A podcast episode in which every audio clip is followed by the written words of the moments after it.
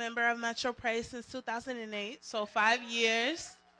Um, and I just want to testify to you this morning about God's faithfulness. God has been so faithful in my life uh, these past five years. God has always kept me. I have never seen the righteous forsaken or their seed begging bread. And I just want to tell you guys, I've been waiting and waiting and waiting for God's provision, for God to provide for me. And you know what? He did it in a very good way. And I want to let you know, those of you who are waiting on God, who need jobs, who need God to provide, if you are His righteous, He is going to do it for you. He is going to make a way out of no way, and you just got to keep the faith and keep on going. I want to give you this scripture. It's in First Corinthians, the second chapter, and it says, However, it is written, No eye has seen, no ear has heard, no human mind has conceived the things that God has prepared for those who love Him. So just resonate on that today as you worship. God has got your back. Amen. Thank you, God, for this worship, Lord God. We ask for your presence today, Lord God.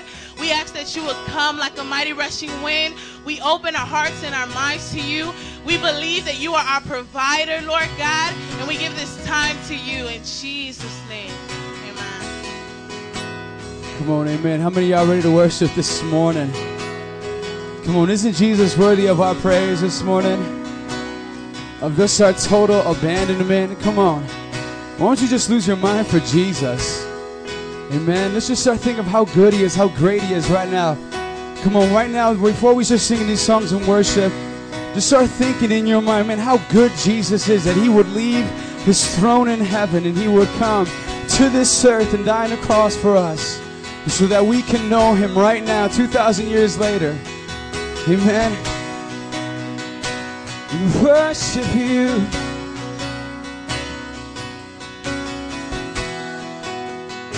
Come on, you're going to be really challenged this morning to worship the Lord. Come on, our karaoke screen is not working for us this morning, but it doesn't matter because all the songs we're singing are from our heart. So, right now, Jesus, we give you our heart. We give you this time. And God, we say that you are good. Every time, not just on Sunday mornings from 10 a.m. to 12, but every day, God, you're good. And we bless your name. Come on, help me sing this song. Put your hands together this morning.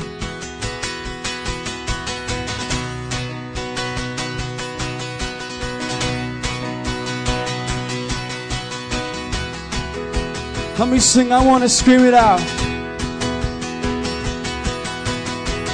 I want to scream it out from every mountain top. Your goodness knows no bounds. Your goodness never stops. Your mercy follows me. Your kindness fills my life. Your love amazes me. Come on, sing, I'll sing, it's the voice. And I'll sing because you are good, and I'll dance because you are good, and I'll shout because you are good. You are good to me. And I'll sing because you are good, and I'll dance because you are good, and I'll shout because you are good. You are good. Oh, you're good. Oh. so good to me. I want to sing nothing and no one. When nothing and no one comes anywhere close to you, the earth and oceans deep only reflect this truth. And in my darkest nights, you shine as bright as day. Your love amazes me. And I'll sing, and I'll sing because you are good, and I'll dance because you are good, and I'll shout because you are good. You are good to me. And I'll sing because you are good, and I'll dance because you are good, and I'll shout because you are good. You are, come on, sing with a cry. With a cry of praise, my heart will proclaim. You are good. You are good. In the sun or rain, my life celebrates. You are good. You are good. Come with a cry, with a cry of praise, my heart will proclaim. You are good. Oh, come on, church, say you are good. You are good. In the sun, in the sun rain, my life celebrates. You are good. You are good. And I'll sing because you are good and I'll dance.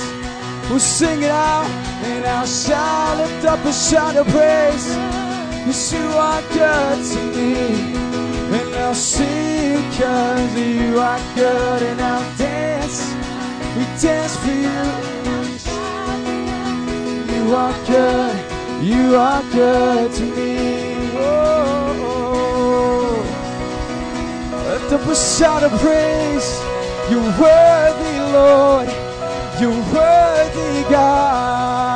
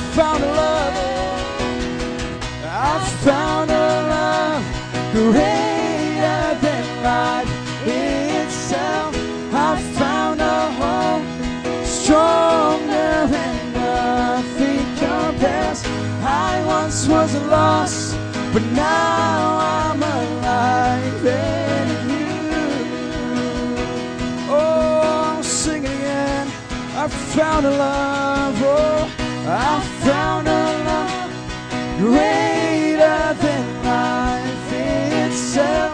I found a hope was stronger than nothing compares. I once was lost.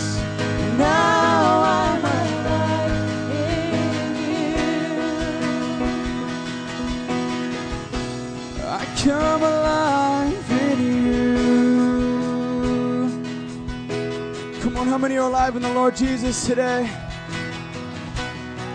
Give him praise this morning. Oh, give him praise. We praise you, Lord. We praise you this morning, God, for all that you are. Oh, your Son, Jesus Christ. Oh, come and fill our hearts this morning, God, with your love. Oh, with your joy, with your goodness, God. Ah, we need you, Lord. Oh, oh. Come on, we're going to sing that again when I call. I want us to call on the Lord Jesus Christ this morning. Because in our own strengths, we're unable. If the solution to life, if everything that we needed was found in ourselves, we wouldn't need Jesus. We wouldn't have needed the cross. But that's not the case. And God demonstrates His love for this. While we were yet still sinners, Christ died for us. So, is anybody in need of the love of Jesus Christ? Come on, is anybody in need of the presence of the Lord? Come on, we're going to sing this again and call on His name. Come on.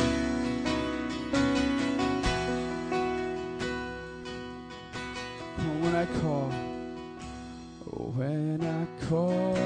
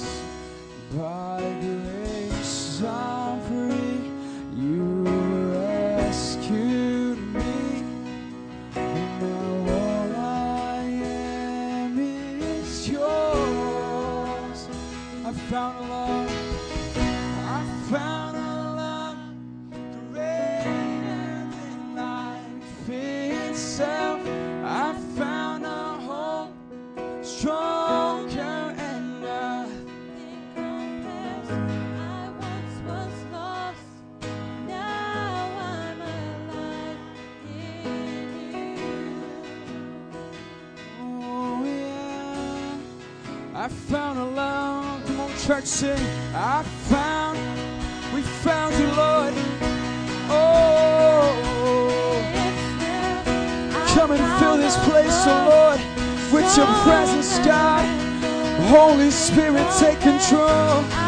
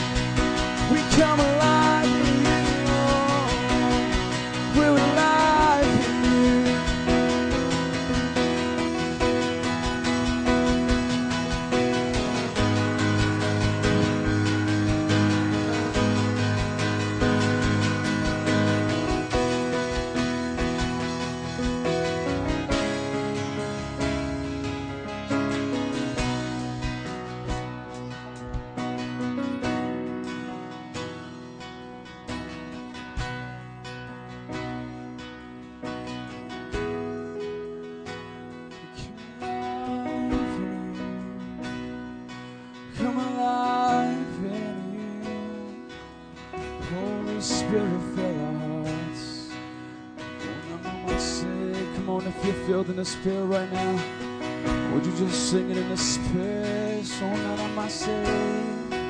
Oh, ramaso namaste. Oh, come fill us up, oh Lord. Oh, so namaste, namaso namaste. Oh, namaste. Oh, namaso tarababase.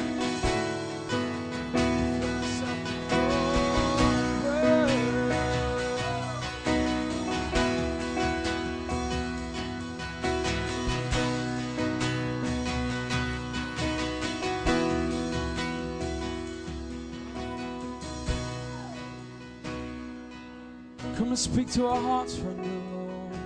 Oh, this service is yours. This worship is yours. Holy Spirit, we ask right now, God, that you would give us words, God, that you would use your church, God, to speak, to lift up the congregation. Come speak to us this morning, God. Come on.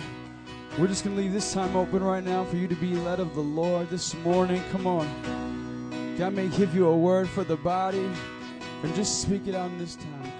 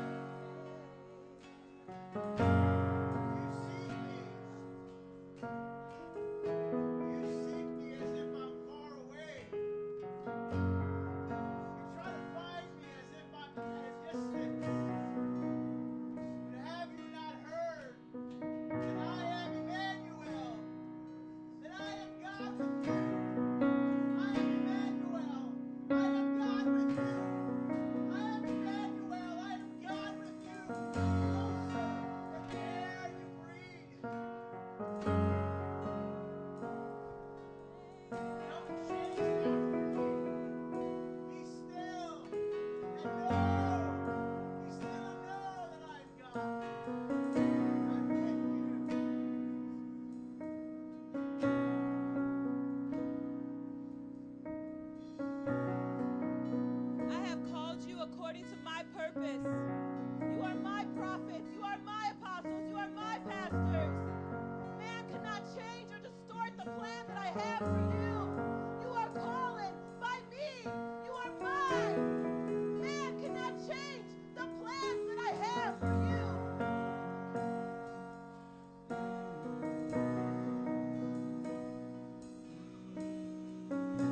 Come on, just, just take some time right now.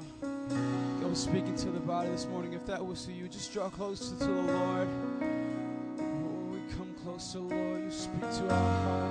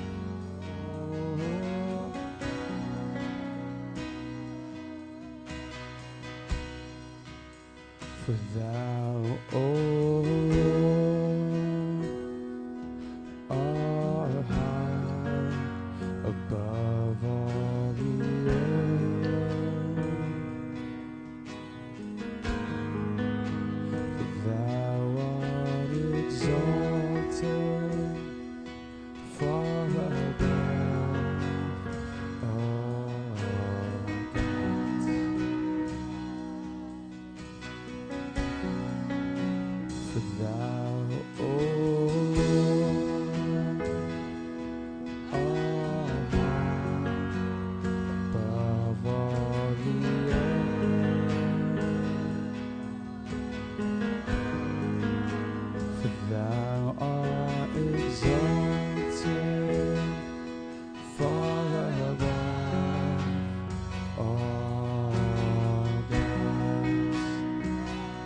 church and sing, I exalt thee.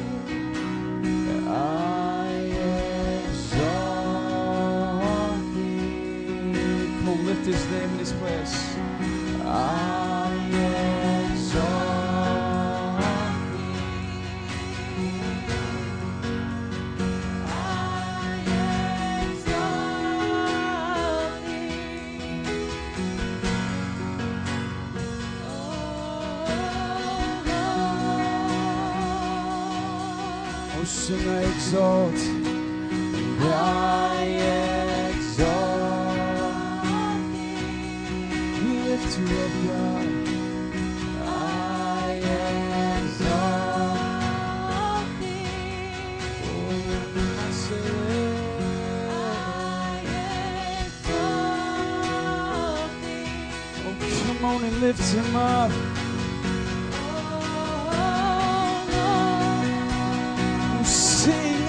exalted and I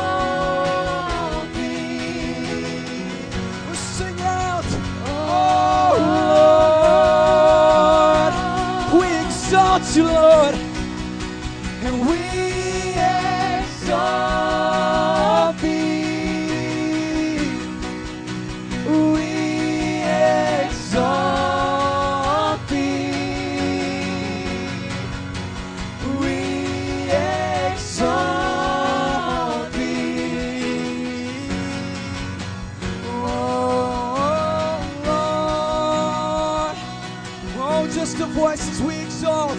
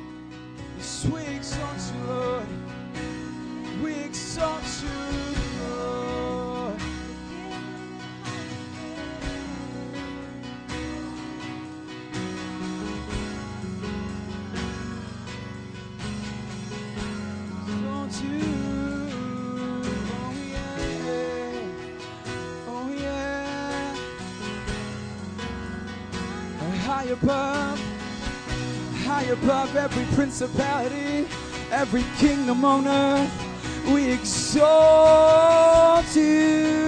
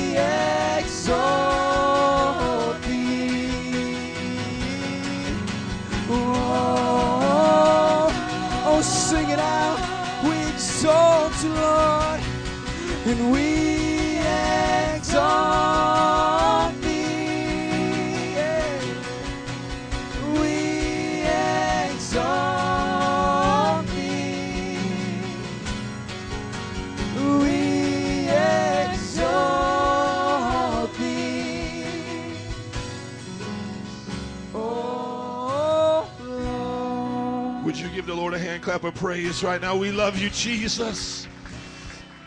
We exalt you today, God. Oh, thank you, Jesus. Would you just remain standing with me for a few moments? Because I have a very tough word I have to share with you, but we need to hear it right now because our nation is in trouble. With Newtown and then the Boston Marathon, I mean, our nation is in trouble. And there's two things we need to do as a congregation because I believe the answer to our nation is right here. Look at your neighbor and say, You're the answer. Come on, I believe that. This is not just a slogan, but you are the answer. Righteous men and women built this nation, and unrighteous ones are tearing it down. But through righteousness, we can establish this nation again. Two things we need to hear. Proverbs chapter 14, verse 34. Would you open your Bible if you have it? But remain standing because we're going to pray and intercede for our nation today. You know, I hear on the internet and on the radio, you know, on TV, we're praying for Boston, we're praying for Boston. And I praise God that there are God-fearers in our nation that know to pray. I mean, that's a wonderful thing. I do not come against that at all. But my question is do they know how to pray?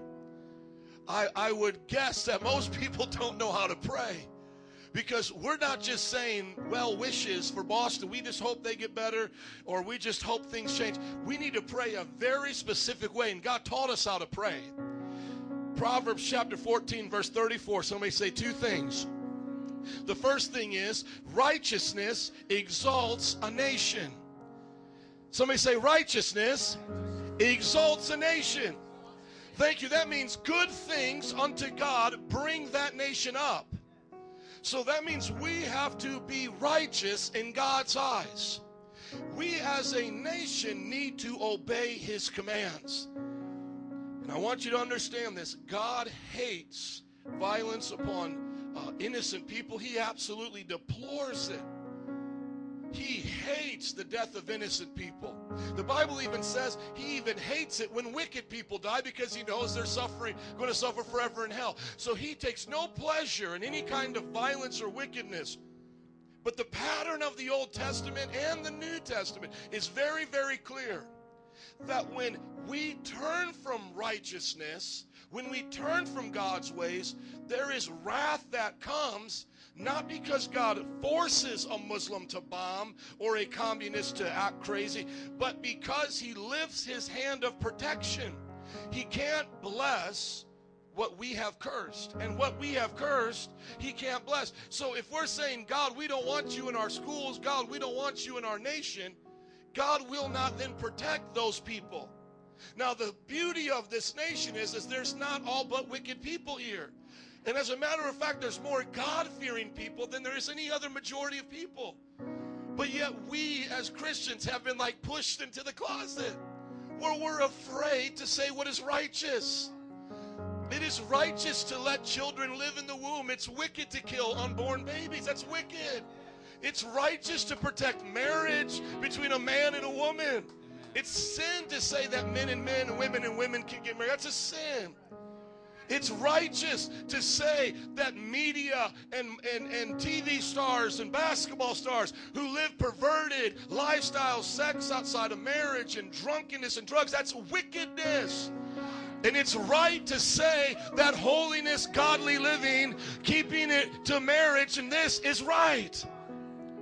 So we can't promote Lady Gaga or whoever was invited to the White House, these ungodly rappers and ungodly musicians. We can't perform and do this at the White House, remove the Bible from our nation, and then say lies about Islam like Islam is a peaceful religion. You may know peaceful Muslims, but the religion at a whole, the Quran itself, is demonic and violent. I have a book written on it. It's the truth. We can't tell lies and make it go away. You know, Charles Manson was a nice guy. You just didn't really get to know him. You know, Muhammad, he's just like Jesus. No, he's not. Jesus never lifted a sword. Jesus was crucified. Muhammad fought and took over lands. Ask the people of Turkey, Greece, ask the people of Assyria, ask these people what has happened to them in their lands. Ask Israel what they suffered day in and day out. It's right to call a false prophet a false prophet when he's false. Islam is a false religion that teaches its believers to kill and murder. Now, you may say, I know peaceful ones. Praise God. They're not following the Quran. Praise God. Don't follow it. Don't be consistent. Be a hypocritical Muslim because we love you peaceful. Don't be a radical Muslim. Please, we beg you. Second thing, everybody say second thing. But sin condemns any people. So when we do what's right and we say, yep, sin is sin, that's right, and we begin to live that way, God exalts us, lift us up. But if we begin to sin, it will condemn any people. So you look at the church, and this is what I believe the Bible says in Jeremiah 23 and in Ezekiel 33. When the church stopped preaching against these sins, the culture began to identify with them and it became normative. And so it started in the church, then it went to the politicians and to the people. And so now, because the head is sick, the church, which we're supposed to be the leadership, we're supposed to be a city on a hill guiding the, the righteous climate of a nation because the lights have gone out in many churches and morality has left, and there's just as much uh, corruption in the pulpit as there is in the pew. Now, sin has brought down our nation. So the question is now for you and I today this is our nation. This is the place where we are. Now, I'm third generation. You may be first generation. You may go all the way back to the time of when they first got off the boat. It doesn't matter. You're here now. This is your nation, and you have a choice. Will you live righteously and exalt this nation, or will you live in sin and bring it down?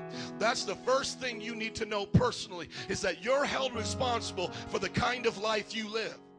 You may say, man, it does it doesn't hurt anybody when I go to a Lady Gaga concert. It doesn't hurt anybody when I, you know, do a little corruption with my business, you know, here on the side with a coworker, and we kind of siphon off the top what nobody notices. You may think what you do wickedly in private doesn't affect anybody, but it does. Because when everybody starts acting the way you're acting without a moral compass, we see what we see right now.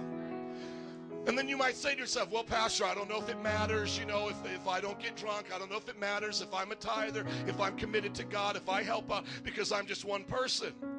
But that's a lie because if one person does it, you can influence another person and then another person. And we can fill these chairs up with righteous men and women. We can go to the streets and preach God's gospel. We can flood the businesses. We can flood the schools. Princeton, Harvard, Yale, all of this used to be Bible colleges. Do you know that Northwestern University in Chicago was the first university established by Methodist preachers? Now go to Northwestern and, Northwestern and ask them if they believe in God, the professors. But you know what? If you get educated, become a professor, then we got one godly professor there, then two, then three, then four. And then if you vote according to righteousness, then we start getting out the corruption. And then we start seeing righteous people in government. It all starts with one person. So the, the first question I want to ask you is what do you personally want? And then the second thing I want to ask you is will you pray for our nation for those who are making the wrong decision? Because I'm assuming that you being here, you're either a really, really good hypocrite or you actually care about our nation. And I believe that you do. I believe majority of you here do. So we're going to believe God. You're going to make that decision and keep with it. And then number two, I'm going to ask you to pray for those who are not keeping that decision. Because to me, that's how we pray for our nation. The man's legs who are amputated right now, there's nothing we can do. I mean, we can pray and say, God, give him happiness in life. Let him, you know, be rehabilitated, take away his depression. I mean, that's a real genuine prayer.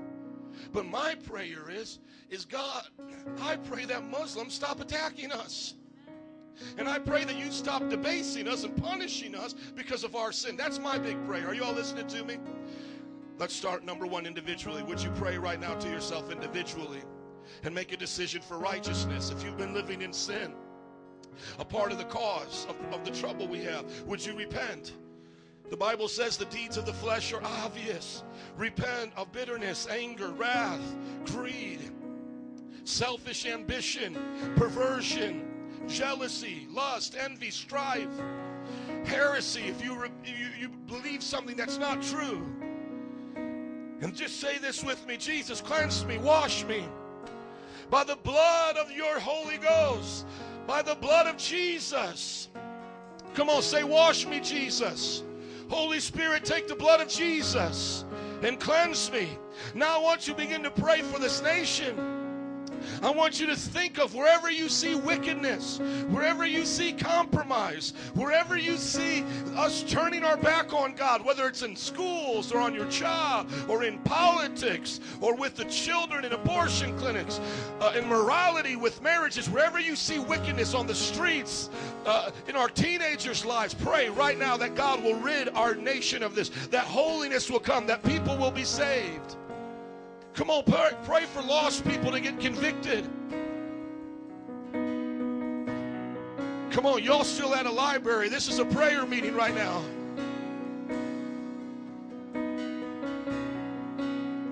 Jesus, save our nation. Forgive us of our wickedness. Cleanse us, O Lord. Take away, God, the violence from our teenagers the love of money, Lord, we pray that this demonic religion, Islam, will be stopped not by violence, but by the preaching of your gospel. We pray for Muslims to get saved in Jesus' name. We call for dreams and visions to invade their hearts. Hallelujah, Lord. Jesus, we pray for you to rid corruption from our politicians. We pray for corruption to leave this city in Jesus' name, our nation.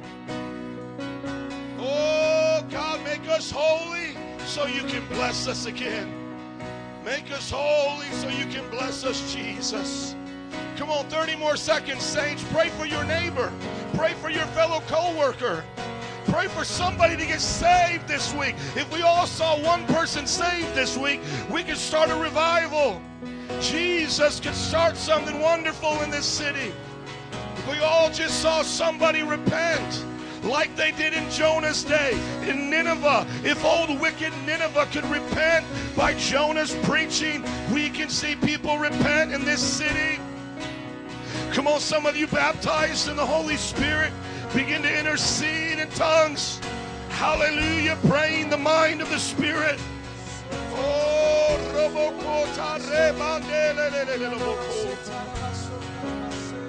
Shonelele. Oh, roboko. In the name of Jesus. In the name of Jesus. Satan, you must flee. Loose this nation. Loose Islamic mindsets. Loose the spirit of perversion upon these people. Loose them and let them go corruption and violence in Jesus' name. And now, lastly, would you pray for peace to all those who are affected by this? This tragedy, just say, Peace be still. Come on, peace be still in their hearts. To the young man who lost his legs, to those who suffered injury, to the families who lost their loved ones, Lord, wrap your arms of compassion around them, Jesus. Oh God, let them sense the love of a father today. Let them be reminded, God, in times like these, how much they need you. Oh, Jesus, share your love with them today. All those who've been terrorized by this, God. Pour out your spirit, Jesus. Let everyone be drawn close to you, Father. Let everybody be touched by you, God. Oh, in the name of Jesus. Now, would you just grab somebody's hand right now and let's just pray for each other that God will protect us and keep us safe. Just say, Lord, bless my neighbor to the left and to the right of me. If you can pray any more than that, you're pretty awesome. But just start right there. Lord, bless my neighbor. Lord, bless my neighbor. God, may this church be protected. May the people here be leaders wherever they go. May they speak your word with grace and love and compassion. May their children grow up safe. Oh God, may they be blessed. God, may they be an example, oh Lord. God, protect your people, not only us, but everywhere your people are, God. In the name of Jesus. For you are able, God, to keep us in these times of wickedness. You are able, God. You are able, Jesus. I want you to hear this song. Just keep holding hands, but I want you to hear this because we're going to give a shout of praise to God. But in nine, uh, but in 1768, John Dickinson, a patriot, wrote this song during the American Revolution, and it's called the Liberty Song. And this is what he wrote. This is the song. Then join hand in hand. Is, is anybody hand in hand today?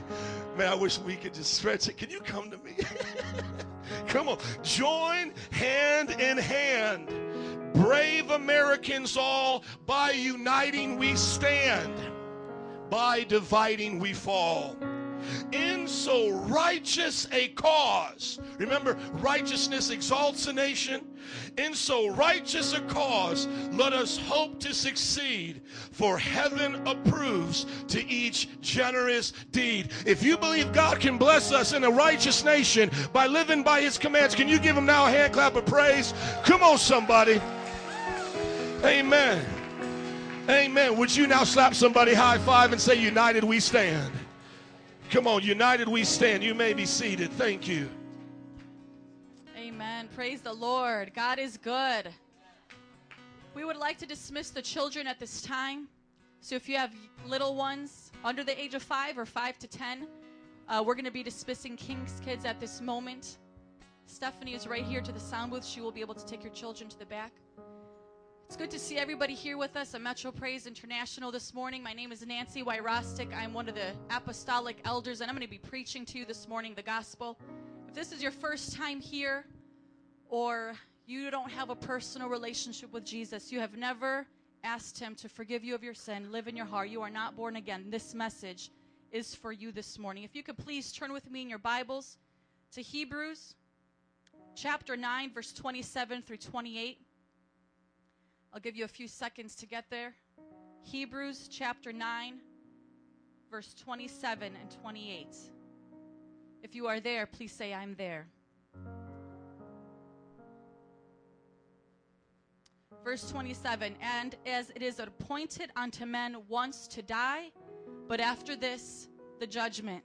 So Christ was once offered to bear the sins of many, and unto them that look for him shall he appear the second time. Say the second time. Without sin unto salvation.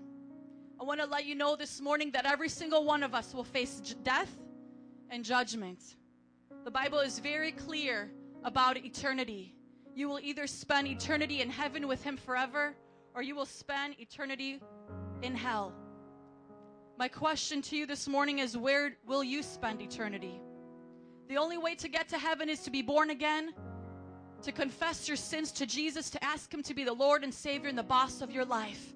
If you have not done that today, I want to be very clear with you on what the Bible says. With compassion in my heart, you will not make it to heaven. So if you have not done that, if you have not confessed Jesus as your Savior, you are headed for eternity in hell and you are not promised one more moment. You are not promised tomorrow to get it right. Jesus came the first time as a baby in a manger to die for the sins of the whole world. And the Bible teaches that he will come a second time. We commonly refer to that as the rapture. And he will take all those that have believed in him and we will meet with him in the clouds, meet him in the air in the clouds. Will you be left behind or will you be raptured when Jesus comes back as a ruling and reigning king?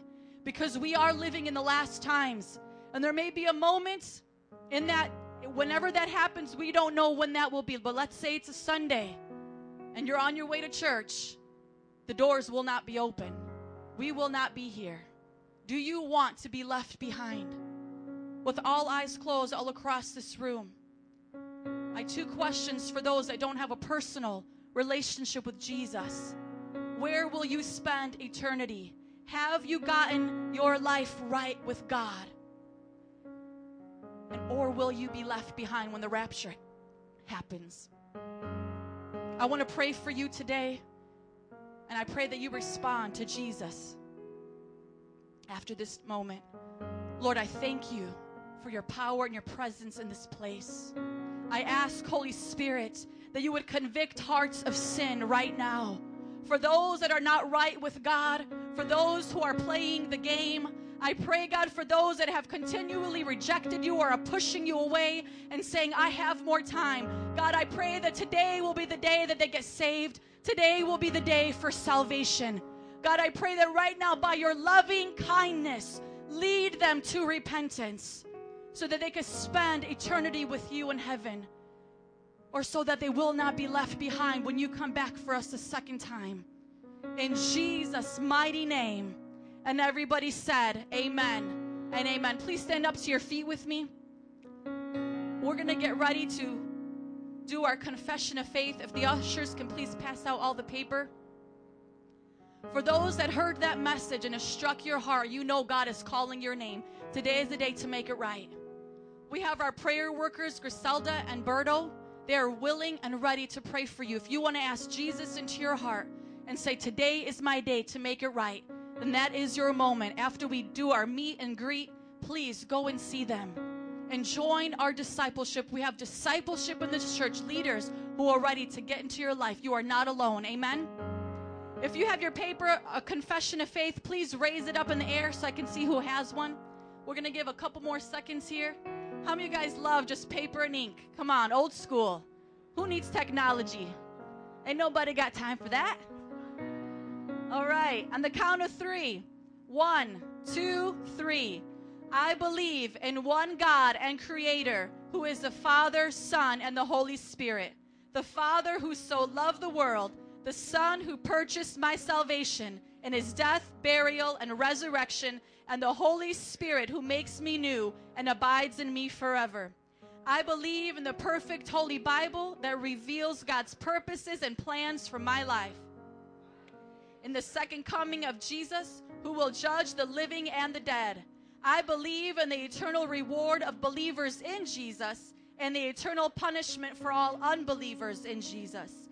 I believe in the united church of Jesus Christ, built upon apostles and prophets, elders and deacons, in which the gates of hell shall not prevail.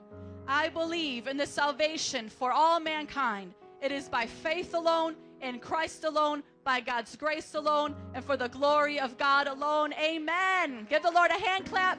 Why don't you guys walk around, shake somebody's hand, give somebody a hug, have some fun this morning?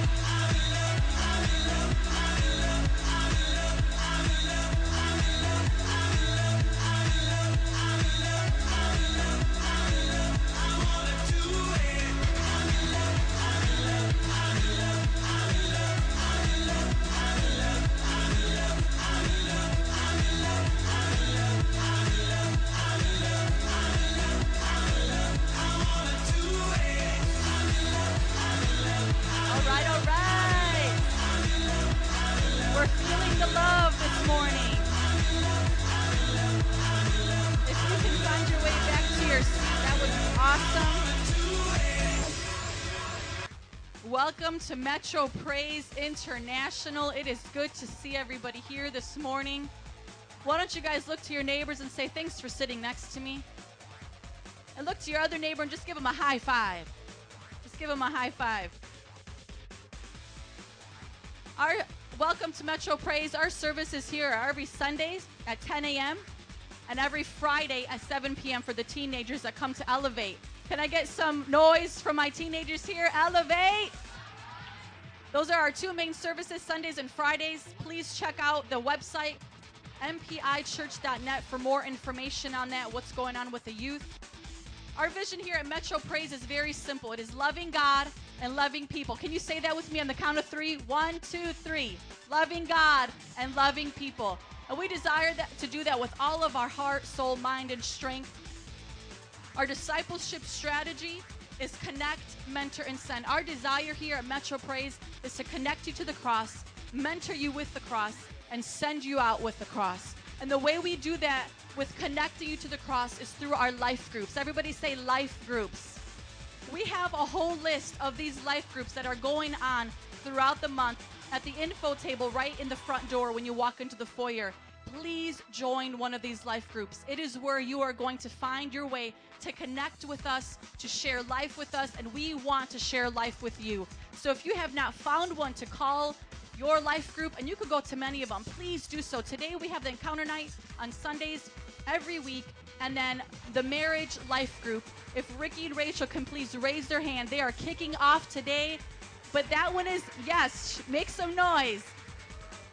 So, all the married couples, I encourage you, meet with them after service, get their information, and be at their house tonight. Please remember that that one is a class based life group. So, if you do not make today's, you will not be able to attend the next two that will be going on because it's a consecutive order of lessons that they are doing. But please take a look at this. There's ministry based, class based, special needs based. The single moms met last uh, Sunday, and the activity based one has already met as well. Look to your neighbor and say, Come with me next time. You don't want to miss out. This is where you will connect to Jesus in our church and feel part of the family. Our second phase in discipleship strategy is mentor. We desire to get into your life to teach you the basics of Christianity. And the way that we do that is through our 101 book. Somebody say 101. It is called Welcome to Your New Life Seven Steps to Spiritual Growth. If you have not purchased one, please do so after service at the front table because it is loaded with information to help you grow in your Christian walk with the Lord. And can I get a, ra- a show of hands of leaders that are ready to go through this with somebody. Raise your hands if you can do the 101. We are ready for you. All you got to do is ask and buy this book, and we will disciple you.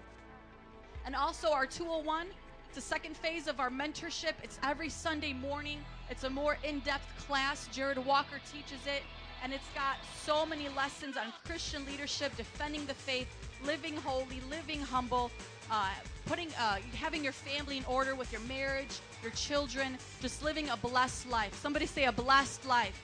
So we desire to mentor you here. We do not want to leave you on your own. And then we want to send you out to evangelize, to tell people about Jesus. Amen.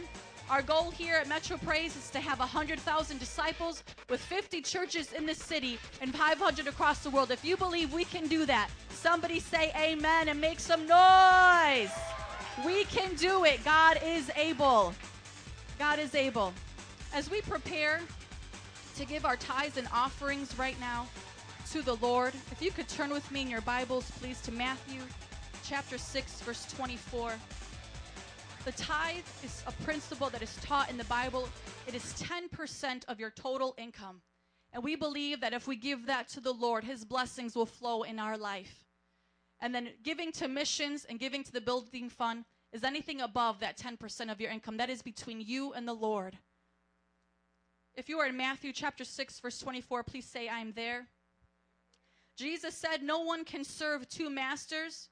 Either he will hate the one and love the other, or he will be devoted to the one and despise the other. You cannot serve both God and money. So I just want to have you guys just take a couple moments and just check your heart. If you have not been a faithful tither, then you are allowing money to be your God. And God desires to be first in your life.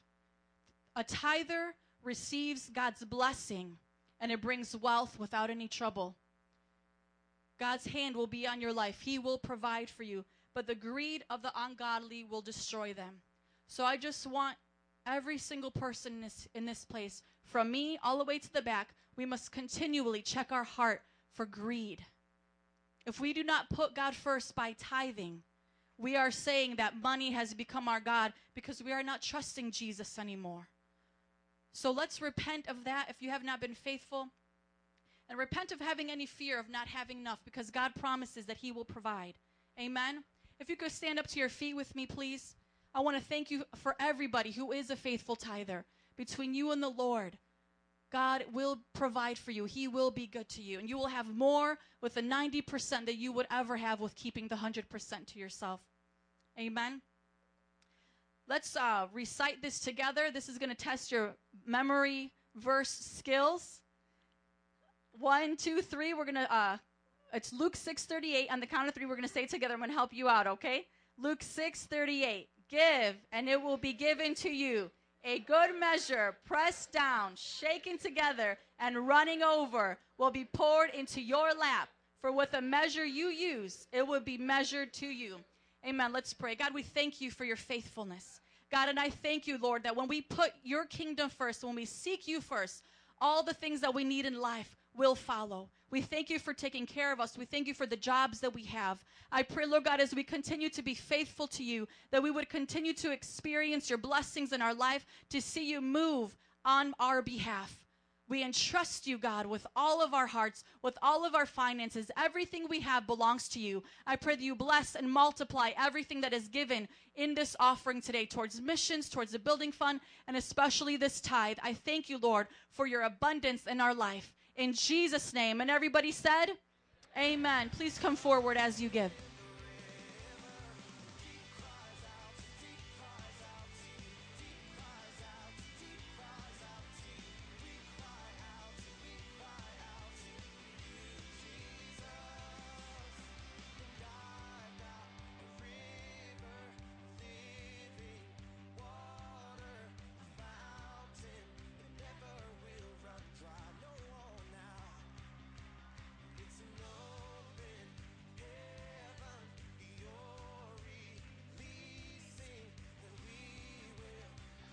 Amen. Will you open up your Bibles with me to Proverbs chapter 27, verses 5 and 6? If you love Jesus, can I get a woo woo? Come on. Welcome to church Sunday morning. We love you so much. We are so glad you're here. I want you to turn to Proverbs chapter 27, verse 5 and 6, and then look up here because I want to give you a great big smile, okay? I want to give you a great big smile. Uh, I love you. I care about you. We have a brand new baby in the house. Desiree had a baby. What? It's it's it's a guy, little boy, right? What's his name? Let's give it up for Liam. Come on. Welcome, Liam. We love you. All right. Ijuela is holding Liam, correct? Amen. Amen. Ijuela. Say hi to her and bless her if you have time today. Maybe take her out to lunch, do something nice. But I, I just want everybody to look at me one more time, smile at me. Amen. Because this is probably the last time you're going to see it in this message. This is probably the last time you're going to see it. And, and I'm saying this because I want you to understand in my heart, I am not angry at anybody. I'm not angry. Only person I dislike is the devil. Because every other person I'm commanded to love. Amen. So I'm not angry at anybody. But I really want to share this with you with all seriousness. I know a lot of times when we come to church, I get to have a, a, sense of humor with you. And I appreciate that because some churches would be offended by it. Like, oh man, Pastor shouldn't be funny like that. But I, I'm so glad that you guys enjoyed and you let me be me. And you guys know if you see me outside of church, that's just the way I am. I'm mostly always smiling. I'm, I'm having a good time. I'm, I'm praying jokes on my friends. But uh, today's message is a part two to our sermon on open rebukes and trusted wounds. And as this week happened with the Boston Marathon, and I was asking the Lord, how should I finish off this message? How should I really get this point across? My heart was just grieved, and I felt the Lord give me a story, and I'm going to tell it to you, and, and I'm going to get serious today. Is that okay? Okay. And here's the story that I want to tell you uh, that God put into my heart. So, I used to watch this uh, movie, uh, a TV series rather, that was called uh, Tour Duty. I don't know if anybody remembers that. And it was on TV back in the 80s, and it was about these guys in Vietnam, and it just followed them week after week. And they had this sergeant, and this sergeant was just really tough on them, man. I mean, he would yell at them all the time. He would he would just get on their case, and it just was never easy. And, and when they would come back, you know, from their missions, he would even yell at them even more and just scream at them. It was it was like unbearable to be with this sergeant. Well, finally, they had a break and they got to go out with their sergeant to one of the cities there in Vietnam. And they were drinking and having fun and kicking back. And, uh, you know, one of the soldiers was, was hesitant to make a joke, you know, because uh, the sergeant was around. And the sergeant said, No, go ahead and tell the joke. Go ahead and tell it. And uh, you know, he told the joke, and the sergeant looked at him real serious, you know, and then all of a sudden he started laughing. And they said, Oh, Sergeant, you know, we didn't think you were going to laugh. We, we didn't think you were going to find this funny. And, and he goes, Oh, I'm just a person like you. I'm just a person like you. And, and they go, Well, man, you know, you never hang out with us out there. You never talk to us like this out there. And then he got deadly serious, and he looked at him. And he said, If I would have been like this out there, you would have died. Everything I was doing was so that you would live. When I was shouting duck, it was because bullets were coming over your head. When I was telling you to check your weapon, check your weapon, it was because if you didn't have your weapon loaded, you were going to die. When I told you to follow the leader, it was because if you didn't follow them carefully, you could hit a landmine and blow up the whole entire squad. And that's the same thing I want to say to you today. Many times we say to our pastors, you know, when you hang out with me or some of our leadership, you're like, Pastor Joe, man, I love it when you have fun. I love it when you're joking around. I remember preaching a wedding one time, and some people who had left our church because they had got offended, and uh, they were at this wedding I was doing, and they came up afterwards, and they said, Pastor, if you preached like that at this, that you did at this wedding, we would always come to church. That, that's how we like when you preach. And, and I'm thinking to myself, all they want is somebody to have a good time with. They don't want to hear the truth. Are you with me in Proverbs 27, 5 through 6? I'm not going to be grumpy, but I am going to be serious, just in case you're wondering. Better is open rebuke than hidden love. Wounds from a friend can be trusted, but an enemy multiplies kisses. It is better for me as a pastor to give you an open rebuke and do it out of love, to teach you right from wrong, than to hide my love and just sit back and pretend to be your friend. We learned last week that people who pretend to be your friend but don't tell you what is right and wrong, their love for you, the love they confess for you, is morally useless. And I cannot express this any more uh, uh, with more passion today than after the Boston Marathon because it shows me how short life is. One of the most terrifying things that I saw in those videos was when that older man was running and then the bomb blast, the explosion, knocked him down. I'm thinking to myself, this man is seeing a finish line. He's thinking to himself, I have just accomplished one of the hardest things to do. I don't know about you, but there is no way in God's green earth I can run 20 miles. So this guy is way better than me in shape. He is seeing a finish line, and bam, it's over like that. Now, thankfully, he didn't die, but it knocked him down. Something bigger than him knocked him down. And I see this all the time in life. I watch it, you know, because I've been a pastor now for, for almost 15 years, and I watch them. You know, they'll start off as teenagers, and I've worked in the youth group, and they'll come to Jesus because, you know, their life's tough. They don't have the best parents or best home life. You know, maybe they made dumb mistakes, and they'll come to Jesus. But then they go to college and they learn how to, you know, do some arithmetic. They learn how to make some money. And then before you know it, they stop going to church like they used to. And now I see them on Facebook. You know, these people I used to be in my youth group, they used to love God. And, and now, you know, they have a beautiful home. They're 30 years old. They're making good money. And they're thinking to themselves, I mean, God, He's okay, but I don't need to live my life for Him. I don't need to be devoted to him. I mean, God, he's, he's there when I need him on Christmas and Easter, but I don't actually need to live for him. And then all of a sudden, a tragedy will happen. Something will go wrong in their life, and bam, they're knocked down just like that. Because the Bible says the thief comes to steal, kill, and destroy. The devil is not going to let you finish your race. He is going to do everything he can to knock you out. And you will think to yourself, man, I see the finish line. Man, I am doing good. Look at how great my life is. I'm not obeying the commands. Maybe it's just one command you're breaking, but you know you're not doing what God told you to do. And you said, Look at me, I'm doing so good. And then just like that, you're knocked down because life will knock you down.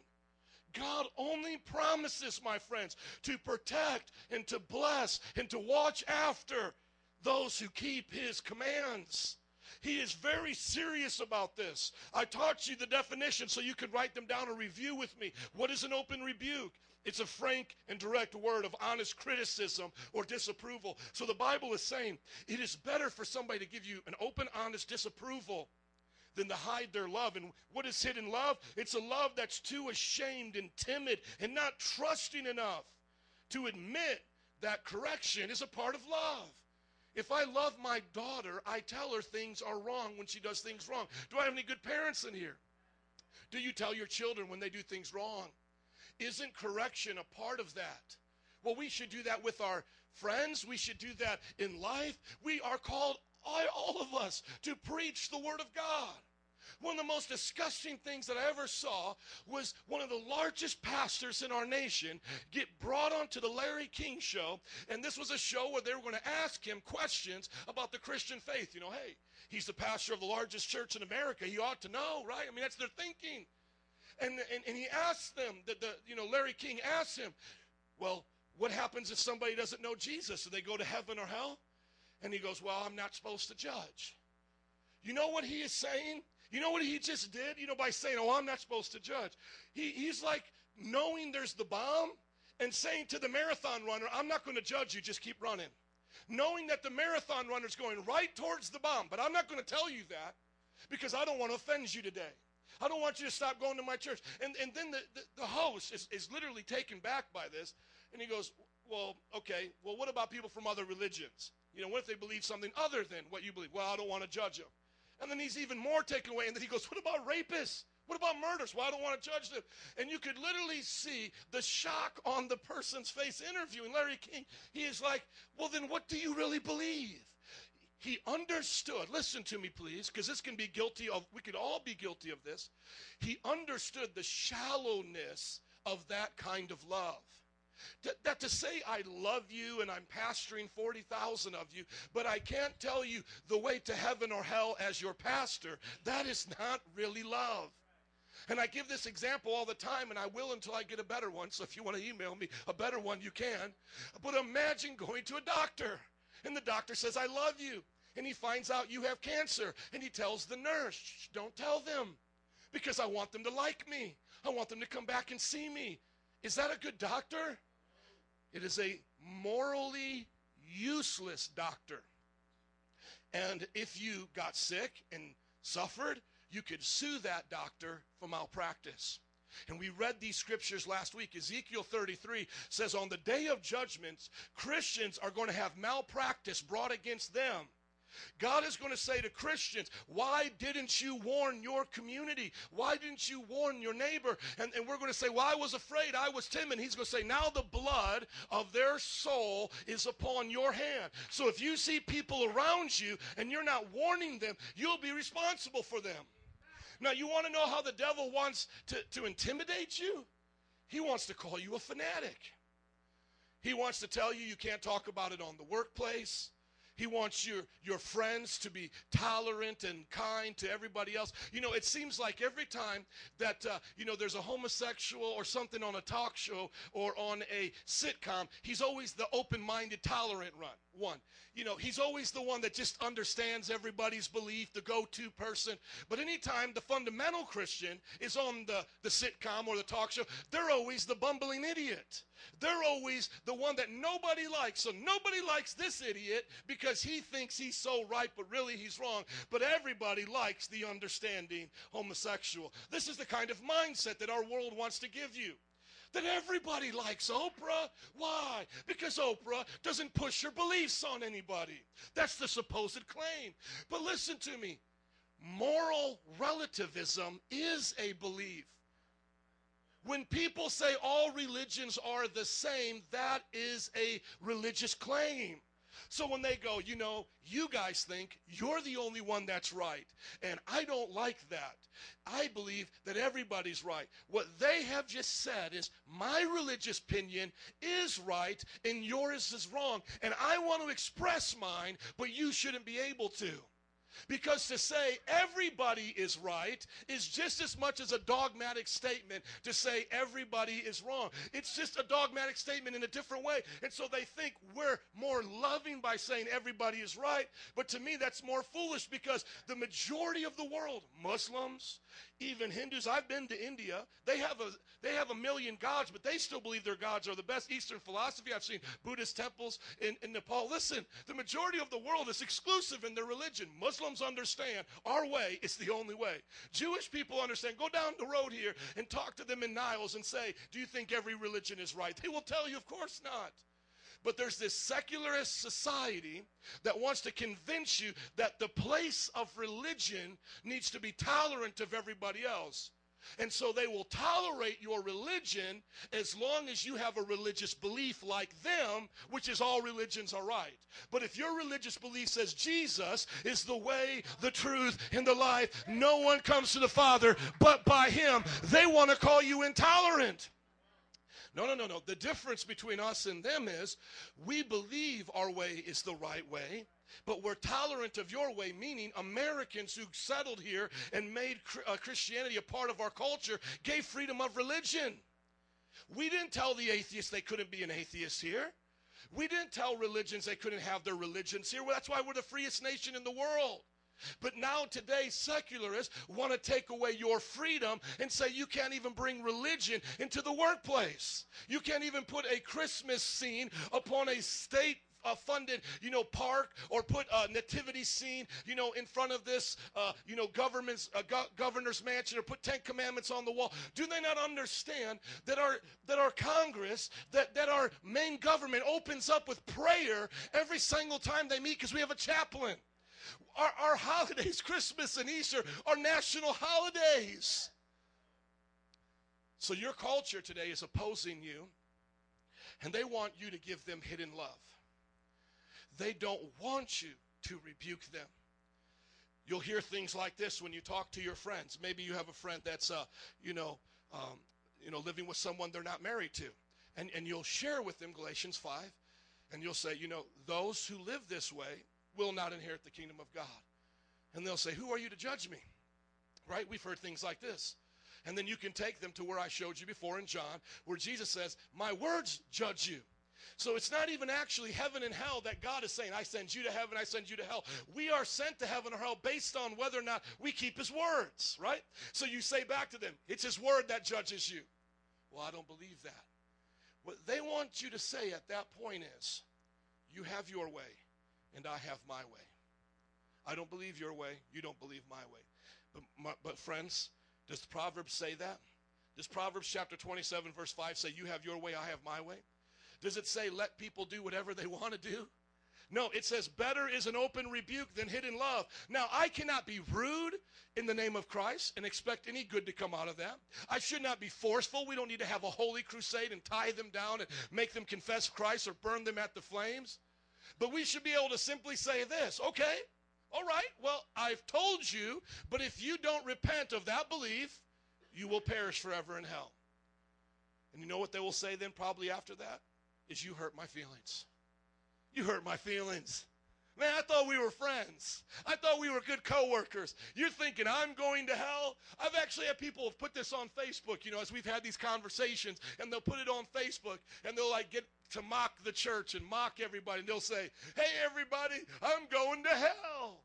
You know, they they think that there's no way they could go to hell. I mean, let's just take that example. They're living with somebody they're not married to, so in their mind, it's I mean, I'm a good person. I don't murder. I really don't steal. All I do is live in disobedience in this one area. There is no way that I'm going to hell. This idiot Christian judged me and told me I'm going to hell. But what do they know? And then they say, My feelings are hurt. So look at this proverb better is an open rebuke than hidden love. Now look at the second part wounds from a friend can be trusted but an enemy multiplies kisses. What are wounds from a friend? A reproof given in love that helps them even though it hurts. So they go, Oh man, that hurt. That hurt my feelings. But I can trust it Because if you can show that person in the Word of God, this is what God said, not what I said, then even though it hurt their feelings, and you can say, I don't want to hurt your feelings, I don't want to offend you, I don't want there to be a conflict between us, but I just want to tell you what God said. And even then, if they go, oh, it hurts, we can look back at them and go, well, then trust this hurt because it is a faithful wound. It is a paddle on your behind. It's God trying to stop you, saying, Don't do that. Don't do this. I would rather hurt your feelings and you go to heaven than to make you feel good on your way to hell. That's how you will. You and I, we're, we're going to be friends like that. Can I hear an amen? But you got to decide now what type of friends you're going to be. And I know for many of you, you're in situations eight hours a day where maybe that's not always appropriate, but you are free to preach whenever you are off of that job, whenever you are on break. You have freedom in this country. And it's up to you to share with your friends. Family reunions, your next door neighbors. Well, Pastor, what if they get offended? It is better for them to get offended and hear the truth than for them to never hear the truth and go to hell because the Bible says that kind of love is hidden love and those kind of kisses they mean nothing. You remember Judas when he kissed Jesus? He betrayed him, did he not? You think Jesus was like walking around going, "He kissed me, he kissed me." Do you think that was Jesus' expression? Oh, Judas, he loves me so much, he kissed me. No. His expression was, This man has betrayed me. The kiss meant nothing. Did it not? I mean, do you think it meant anything? What, what, do you think it would mean to you if I kiss you and then I betray you? Would you care that I kiss you? As a matter of fact, probably the kiss itself would be more offensive than even the betrayal because you, you're confused about what love is. Why is it we consider the worst kind of abuse, the worst kind of abuse, that from a parent to a child? Like you heard about this young African American boy that was beaten by his parents, right? On Facebook, the dad missing. So sad. Such a devastating crime. But what makes it even that much more despicable in our hearts is that these people were there to nurture and care and be there for that child. Because of that much responsibility is that much uh, shock and that much pain we feel because they blew it that big. So if you are in a, friendship with somebody and you have this much space to speak into their life, if you never go into those parts of their life, that is friend abuse. And if all you do is blow them kisses, while their soul is going to hell. That's why that kind of an enemy, a betraying kind of enemy, is worse than an enemy that hates you just because they hate you.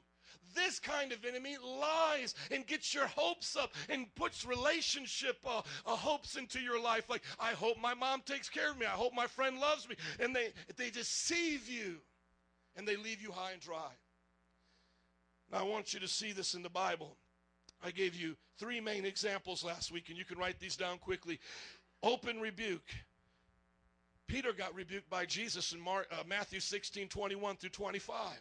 Now, I know I said this a little bit comical last time, but I want everybody to understand this. Peter was talking in such a way to Jesus that Jesus said, No, no, no, Peter, you don't know what's going on. Here's the long story short of it. Jesus had to go to the cross, and he said, I'm going to die, and I'm going to go to the cross, but this is good for you. And, and Peter said, No, Lord, don't do that. Don't go to the cross. We can't lose you. Just saying something like that caused Jesus to look at him and say, Satan, get behind me. You do not have in your mind the things of God.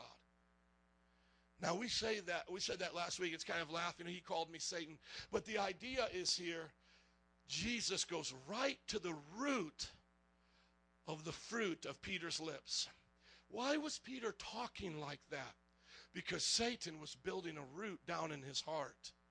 A lot of times people say, "Oh, I don't know where that came from. Oh, I didn't mean to say that. I'm sorry." No, the Bible says we do know where your words come from. The words come from the abundance of your heart.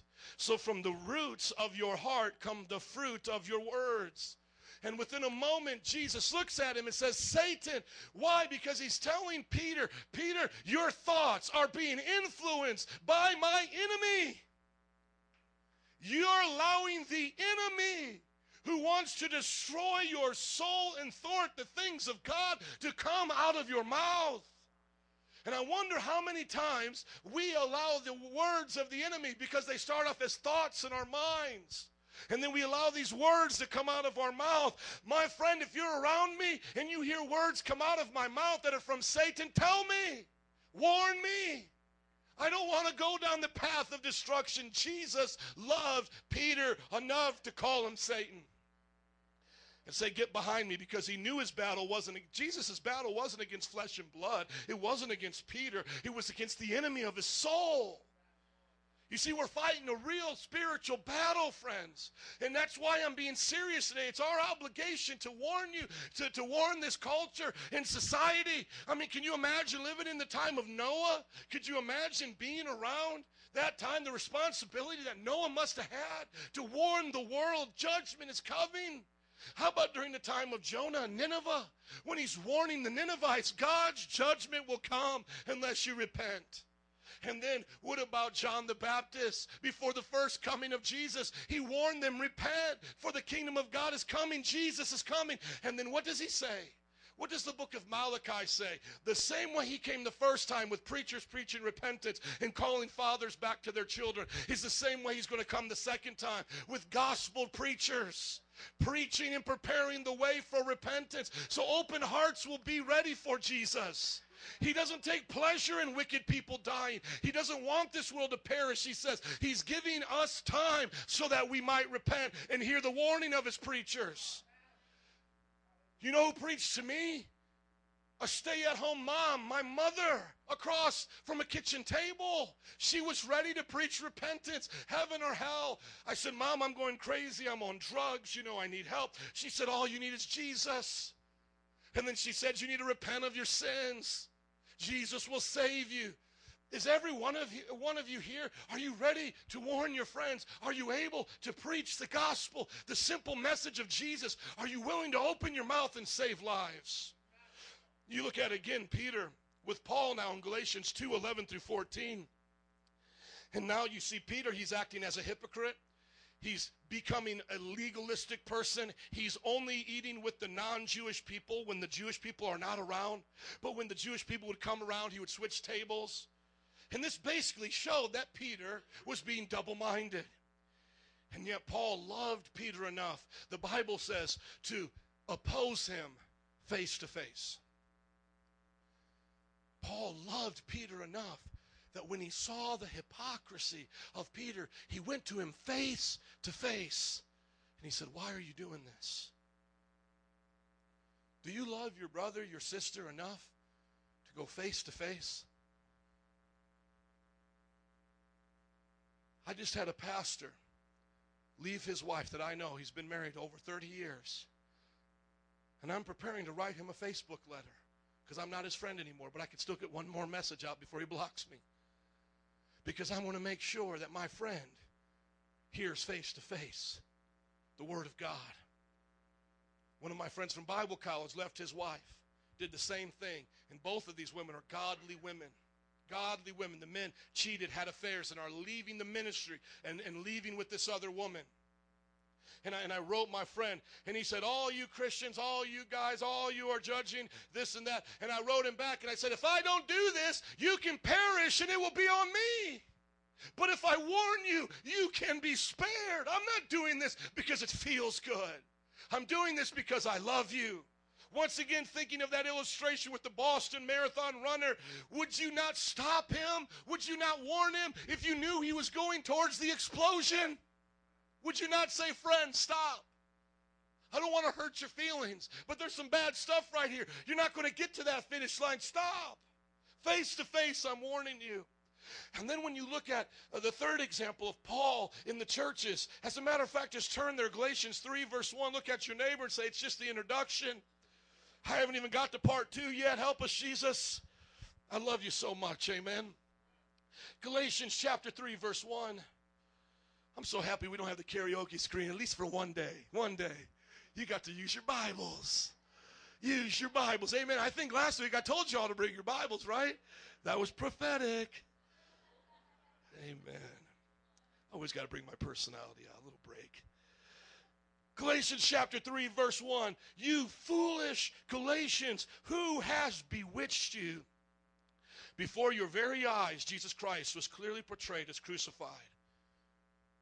Do you know that when Paul would hear about his churches and the people there believing false things, he would get grieved. He would weep over them. He would feel bad. Why? Because he loved them.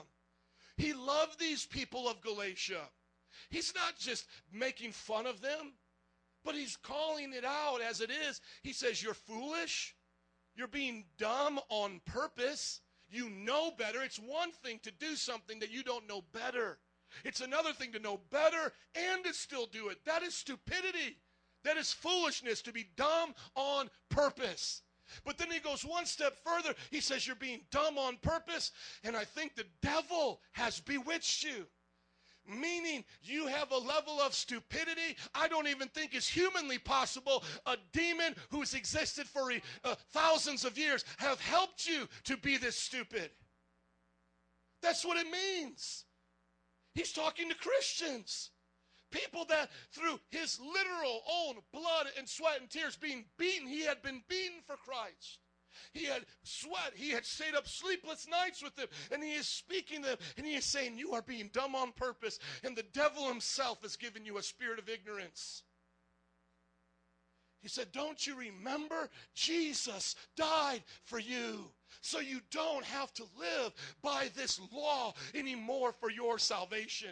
You are free from it. Live a free life. Who the Son sets free is free indeed. Those who are led by the Spirit are truly the sons and daughters of God. They fulfill the law of Christ, which is to love God and love your neighbor. That's what his message is. And then you go to 1 Corinthians chapter 5, verse 13, quickly, please, because I didn't get to read these last week. 1 Corinthians chapter 5, verse 13. Here, he's dealing with somebody that's sexually immoral. They're having an affair with their mother in law. God forbid, what is wrong with this man? That's okay to laugh at that one. God bless our mother in laws. But a man is having an affair with his mother in law. And, and, and Paul says, kick him out of the church. Why? Because the man refused to repent. He was just simply saying, Well, I'm forgiven. Jesus loves me. What difference does it make? I can do this. And Paul was saying, No, there is a moral standard. And if you repent, that means you return back to righteousness from the things you're feeling penance over. If you're truly repenting, feeling sorrow for this thing, you return to righteousness. You don't continue in sin and ask God to keep forgiving you of that sin. And yet, what does he say at the end? Look at this verse, 1 Corinthians 5, verse 13. God will judge those outside of the church, expel the wicked man from among you.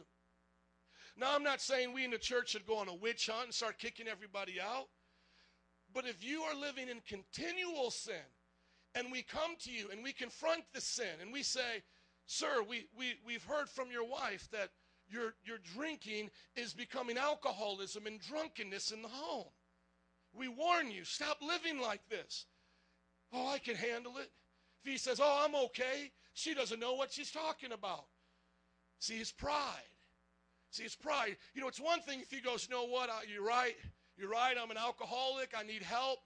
You see, that man, though he stumbles seven times, he gets back up and God will help him. And we don't shame and embarrass him. And we say, Oh, we'll help you. We'll get you counseling. We'll do all that. But if the man says, No, I'm fine, there's no alcoholism here.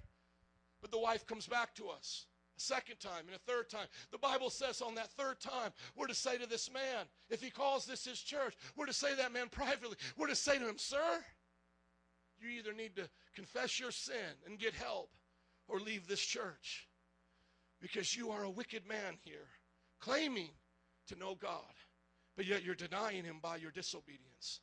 You have become yeast among the pure dough of heaven here and the young to the old to other men may see you raising your hands. They may see you taking communion. They may see you participating in the church service and think that that behavioral pattern is normative for the church. And, sir, no, it is not. Jesus said to the woman caught in adultery, I don't judge you, but now go and sin no more. We didn't come to throw stones at you, but we came to tell you, go and sin no more. Why did Paul do that? Because he loved that man. When you go into Second Corinthians, the man repents. He stops fornicating with his mother in law. He comes back. And then Paul applauds the church and he says, See what good you've done. You've taught him that he's not going to be approved in that behavior. You really loved him.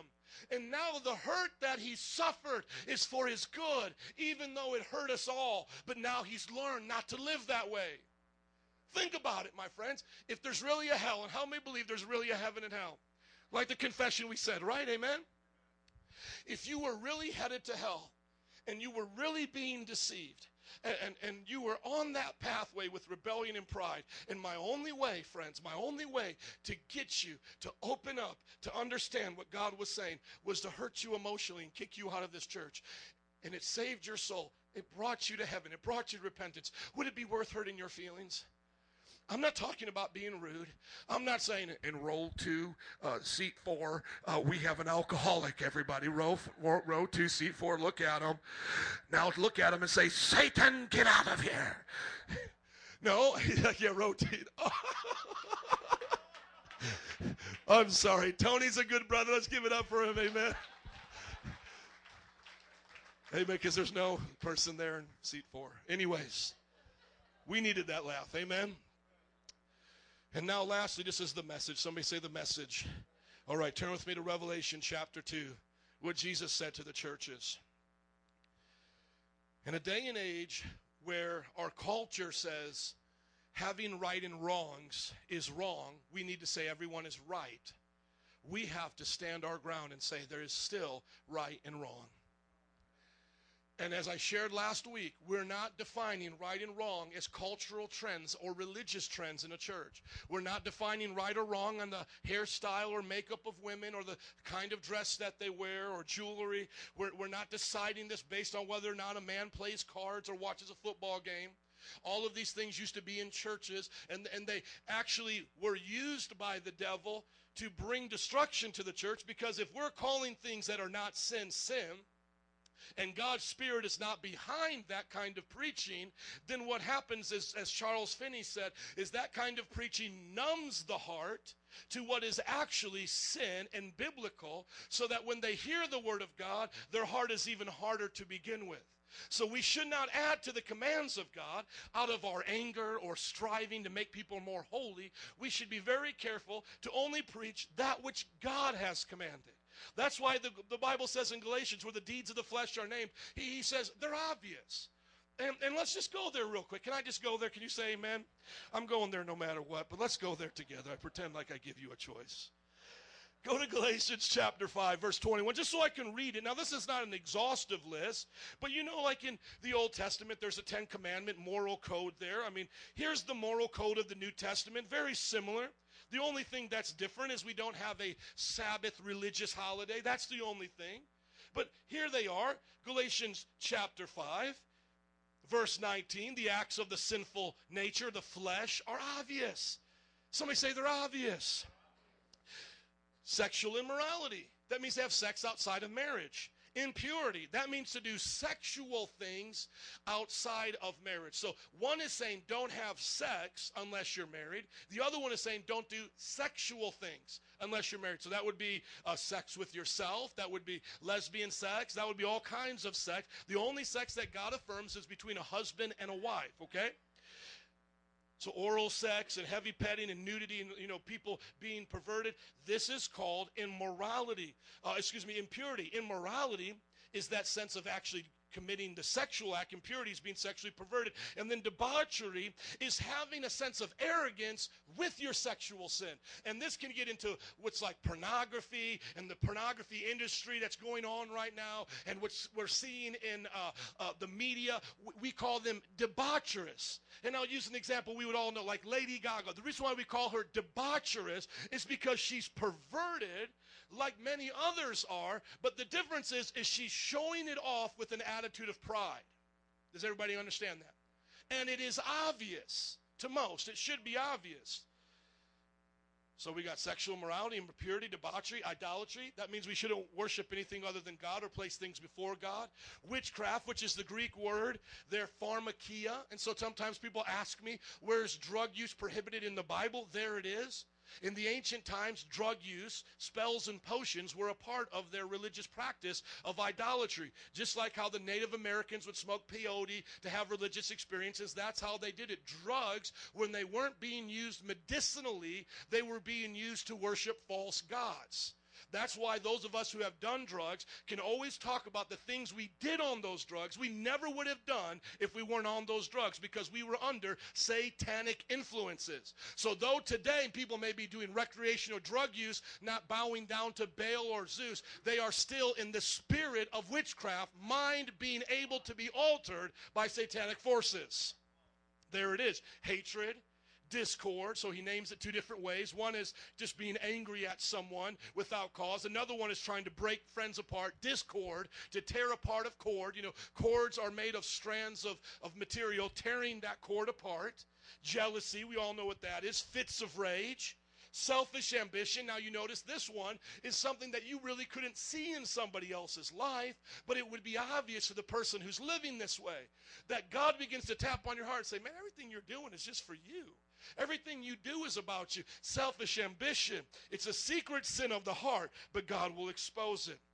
Dissensions, that goes back to making problems, factions again. You see, listen to these three words discord, dissensions, and factions. All are describing a rebellious nature that tears apart unity. How many think that God hates that enough if He listed it three times? So if we see in the church people are being divisive, people are sowing discord, and people are being uh, dissentious, we need to understand that is a work of Satan. That's a work of evil. Let's keep going. And also in the family, children who are rebellious towards their parents, same thing. Envy, same thing as jealousy, to want what somebody else has. Drunkenness, to become unsober, not able to function because you've consumed too much alcohol. To not, uh, as Proverbs says, you sway like a ship. You feel like you've been bitten by a, a, a, a viper, and you utter things that you don't remember, and you fall down, go boom. Don't do that, the Bible says. Everybody say amen. And then orgies. Do I need to define that this morning? parents covering their ears, right? Uh, children's ears. The Bible puts it there because they were wicked and perverted at their time. And guess what? Now, I used to read this 15 years ago, and, and it was like, oh my gosh, who could even imagine this? Now there's music videos doing this. It's unbelievable how much we've become like pagan Roman culture 2,000 years ago. When we've turned our back on God in America, just since the 60s of sexual liberation, look how far we have gone. And he says, and the like. So anything that is like this. Now, here we have the list. That's a very uh, broad list. Uh, it doesn't go into all the general specifics, but I think this is, is just like his list in Colossians and Corinthians. It's pretty standard in Ephesians as well. Does anybody see here about what kind of music I can listen to right here? No, there's no type of music, is there? It doesn't say, uh, and, and you shall not listen to rap music because that music is tribal music from the jungles of Africa. And when you do it, you get into a trance, and all of a sudden you start shaking your booty. So do not listen to that tribal music. I mean, but there's Christians out there. I'm smiling now. Okay, so the serious moments are over for a little bit. Pause, commercial break. Okay, you know, no, but there's Christians out there. There's actually Christians on YouTube telling you you are under satanic influences if you listen to rap. And they draw up this whole conspiracy theory and all of this, this, and that. Does the Bible place that there? No. Okay, does, does it tell me here what I can eat and what I cannot eat? A dietary law? No. Uh, does, does, it tell me how to dress or how a woman to dress? Meaning, can a woman wear pants? Does it say, a woman here shall not wear pants? A man cannot have his ear pierced. Now, this may offend some of you young people, uh, older people who look to the Old Testament, all of those codes of piercings and things, but he didn't reiterate it here. And I believe there's a reason for that because he didn't reiterate the cloths that we weren't supposed to mix. You know, Jewish people couldn't mix cloth. They couldn't also mix garden vegetables. So I believe out of their 613 laws, Jesus kept the moral law not those other kinds of laws. That's another discussion. But does it say right here, even if it hurts you to say it, I don't care, you're going to say it. Does it say men can't pierce their ears? Does it say men can't get tattoos of their girlfriend or their wife or whatever? They get a little butterfly. Now, if if those kinds of things offend you, here's the good thing: don't do it. Don't if you don't want it, don't do it. But but now somebody says to me, "Well, well, pastor doesn't say anything against homosexuality." Uh, yeah, it does. Yeah, it does. It says sexual immorality. That is defined as only right sex between husband and wife. Well, will be husband and husband? No, no, no. That is not the definition it gives here. That is not the definition. See, it is here. Now somebody says, "Oh, this this, this doesn't say anything here about beating up my neighbor." Yeah, yeah, it does. It says fits of rage. Yes, it does. Oh, this doesn't say anything about abortion here. Yes, it does. Selfish ambition. The number one reason why mothers uh, kill their unborn child is because it's not the right time to have a baby. So they murder it. Is it maybe it's not the right time for some of us to have our grandparents around anymore too, right? Do you know that the same thinking of abortion, eugenics, is the, it's, it's the idea of controlling human population? The same idea of abortion will also be applied to old people if our culture does not change. This was the same thinking in Nazi Germany. We don't need the young, we don't need the crippled, they'll be next. And then the old. We don't need the young, all of our babies, we don't need them. We don't need all of the crippled because they're not helping society. And if they breed, they'll cause more of an issue because this is an evolutionary mindset. We don't need the sick puppies. We need the right puppies, the healthy ones. And we don't need the old ones anymore. Put them to sleep.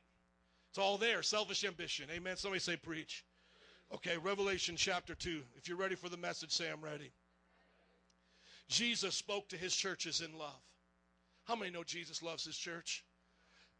One of the greatest challenges that I've had as my personality goes. Now, some people are just nice and loving, and, and everybody just likes to be with them. I always see like Ish, my main man right here. Can we just give it up for Ish? She's just lovable and cuddly. I used to, I used to bring Ish into meetings. Yes, I used to bring Ish into meetings, and I would, I would let it, I would let it all out, and I'd be like, and now hear it from Ish. and then he would say, "What my pastor's trying to say is that he loves you." and that's just his way of expressing his love for you. Oh man, you remember some of those meetings? We had some great ones together. But now Berto is that guy. Let's give it up for Berto in the back, Pastor Berto. Amen. And you know, I think about these men, and there's many more in this church, and young women, and, and, and older and young. But I just picked these young men out. But uh, what impresses me about them is I think they carry that heart of Jesus that they can tell you something's wrong, but they can do it in love.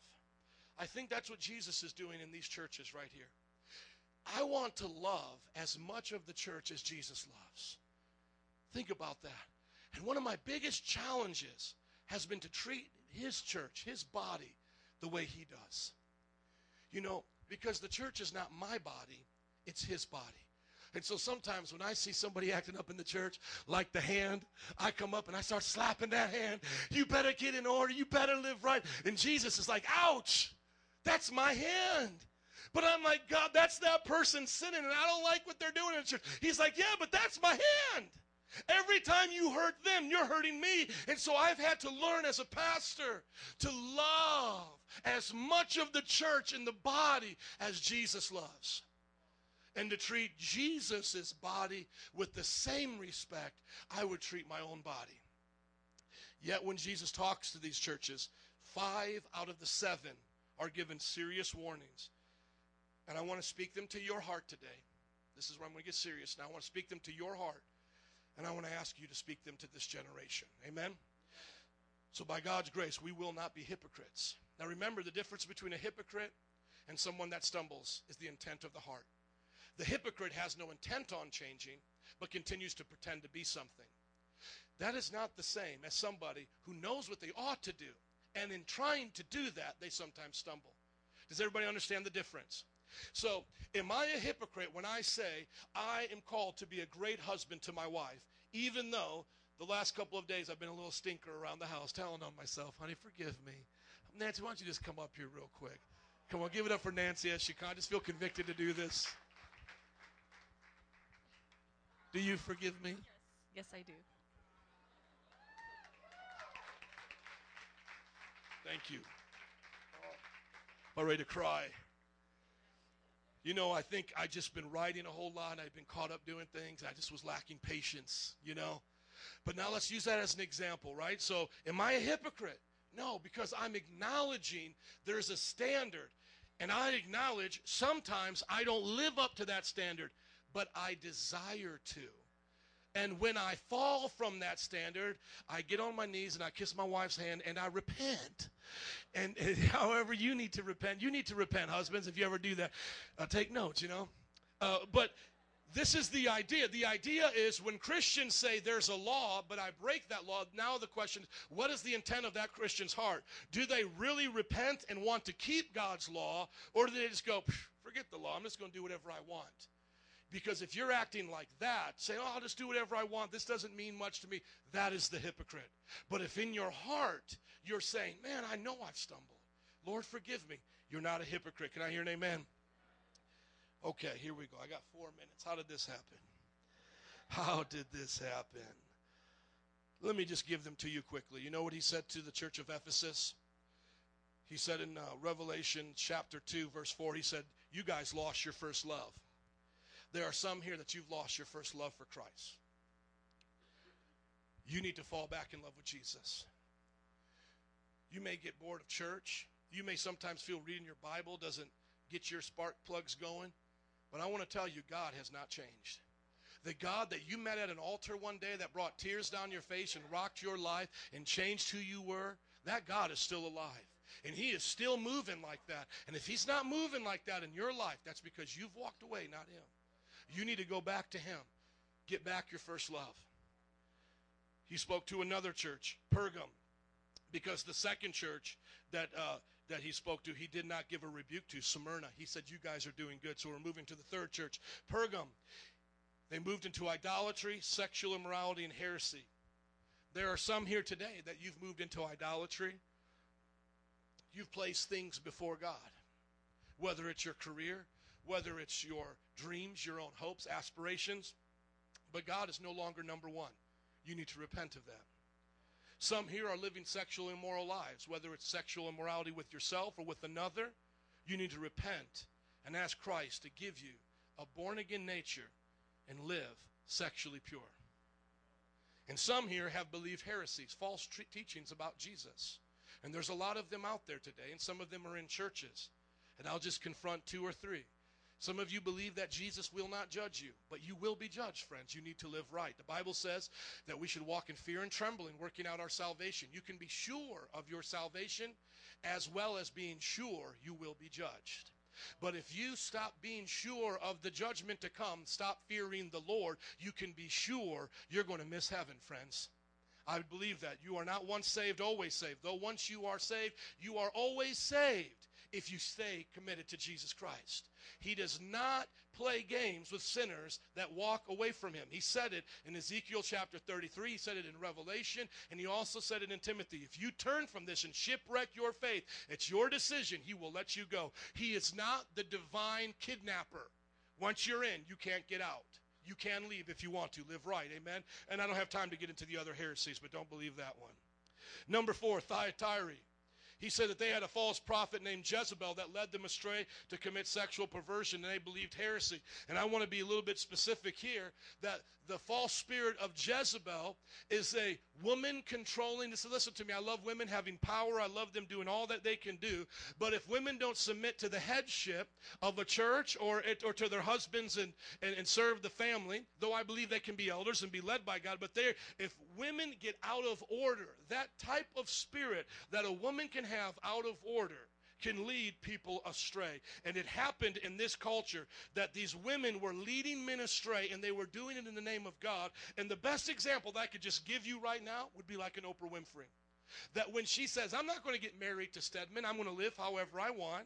I'm going to teach everybody else what they should do, and then I'm going to practice New Ageism. And if we listen to her, women, if you pay attention to her, she will lead you into sin and to false beliefs. I, that's the best example I could give you right now. Uh, Sardis. Now, I want you to hear what he said to Sardis in Revelation chapter 3, 1 through 2. He said that they had become dead in their faith and did not finish the good work that God gave them to do. Can everybody look up at me, please? It is very important that you finish the work God gave you to do. If you leave a place that God told you to stay before He told you to leave, if you leave that place too early, you leave a marriage too early, you leave a school too early, you stop a ministry too early, you leave your children, you do anything, anything that is unfaithful, God has a problem with it. God wants you to keep your commitments, and we can just bring it on down the line. God wants you to keep His commitment, uh, your commitment to serving Him. That means read your Bible and pray, and go to church until Jesus Christ comes back. Amen. You don't quit on that. You be faithful. Another thing He wants you to do is once you're in marriage, marriage, He wants you to stay married. Work through the problems of your marriage. If He beats you, arrest Him, then divorce Him. That's the only permission. That in adultery. But other than that, work through your problems through marriage then teach your children, raise your children, then children obey God, and then let us find a good church, serve in that church, and then when we are on our jobs and employed, let us be the faithful ones that are there that are dependable. Then Lastly, Laodicea, because the, the sixth church, Philadelphia, the brotherly love church, was blessed. Here to the sixth church, he said, You are lukewarm. But here's the biggest problem, because we've always talked about this church being lukewarm. But you know what the biggest problem was about them being lukewarm? They were self deceived. This is the problem, my friends. I just want to just give me a few moments. That some of you may be self deceived. And I pray today your heart's getting awakened. But listen to the conviction of the Holy Spirit. Because if you stop listening to what God is gently knocking on your heart to do, you will become hard in your heart. And some people think, everyone look up at me, please, as I share this with you, because I've watched this so many times. Some people think the greatest manifestation of somebody doing something wrong is that they're the most wickedest person in the world. Let me give you an example. Let's say somebody leaves the church, they stop serving God. What many here would think as they look at their Facebook and different things is they want to see them get a 666 tattoo across their head, start worshiping the devil, selling their body and home, uh, you know, prostitution, and, and start putting their children up for sale on Craigslist. And, and, and if that happens, then they point to them and they go, look, see, they're a backslider. They've sinned. They're lukewarm. God's puking them out of his mouth. They deserve that. That is not the punishment upon backsliders. That is not the worst thing that can happen. Because that person who has gone through that, you know what you can do? You can, you know, kind of just talk to them and go, hey, you're selling your child on Craigslist. Do you understand? You've kind of lost it a little bit here. You're prostituting yourself on Belmont and Clark. Pull it together, man. Pull it to take the lipstick off, sir. Come on back home. Okay? Right? You, you, you would honestly say that, and then you would say, Look at you, you've lost your mind, right? But this is not what this is not what he is talking about. What he says to this church that gets the sternest rebuke is that they looked rich on the outside. They looked prosperous on the outside. The kind of person that I have the deepest concern for is when I go to their Facebook and they're still going to church, but it's not every week, it's every now and then. And they just got married and they bought a new house and their car is really nice and they've shown it on Facebook and they're taking a spring break trip to Disney World. You see, that's the person I'm so concerned about because in their mind, they think they are rich. In their mind, they think they're okay. And that's the one he rebukes. And he says, You think you're rich and prosperous, but you're really naked, miserable, blind, and poor. And I'm about ready to spit you out of my mouth. What is the warning here? Listen to Christ's rebukes while you can, because the Bible says he can hand you over to your delusion. You can go to heaven. Excuse me. You can go to your nursing home with your whole family there, a hundred of you at the reunion. They're all saying goodbye to you, and they're telling stories about how great you were. And I've done a funeral like this. It was so beautiful. All the family was there, and, and then they laid out a Cubs, you know, uh, excuse me, a Bears a blanket over him because as he was older, I mean, I was his favorite uh, Chicago Bears blankie, and, and, and they told stories, and a man came up and he sang a song to his best friend, you know, he did it his way, like Frank Sinatra, I did it my way. And, and you just look around at all that, and it just looks like, man, he did it. Good job, Bruce. You lived the American dream, man. You made it. You had a good family, you had a good job, and you were a Bears fan. Good for you. You will do that until these eyes close here, and then you will stand before Christ in heaven. And he will then say to you, Depart from me, for I have never known you. And you will wish on that day you would have listened to preachers like this. You would have wished that you could hear what a preacher was saying to you. But if you're deceived and you think to yourself, I can't be that bad, you are in a very dangerous place. Now here is the application. I want to give it to you in closing here. Re- Revelations 3:19. Would you read this with me in closing today? I'm just going to read this to you. And if you come back next week, that means you, you still love Jesus. Amen. If you don't come back next week, we still love you. And we'll pray for you because you needed to hear this. Revelation 3:19. Church is not on our schedule, it's on his schedule. Amen. And I hardly ever do this, but I really want to keep this one out because I have to. It's part 2 and I got to finish it. Revelation 3:19. Those whom I love, I what? And what? Bam. Jesus loves you enough to rebuke you. You've heard those rebukes. I pray you live it. And now I pray you share it with your culture. He loves you enough to rebuke you and discipline you. And discipline means to correct you when you're wrong. You know what I love about when I see uh, backsliders from this church that come back and they share their experiences with us? You know, one of the things that I love is when they tell me how miserable it was because I go, Thank you, Jesus. Thank you, Lord, because you made it miserable on them. That's a good thing because I love miserable backsliders. You know why? Because they're being disciplined by a God that's still giving them another chance. God is still dealing with them. He's, he's taking away their heart. How many of you ever tried to walk away for a little bit and you were a miserable backslider? I was one of those people. I was a miserable, miserable backslider. I had people that could do spring break with MTV and have fun. I would puke and hit the, hit the toilet and pass out. You know what I'm saying? I, I was a miserable, said I had a friend that became like a drug dealing cartel, you know? I like sewed weed out of little bags and I got arrested eight times. It, it was God's way of saying, I got my hand on this boy boy.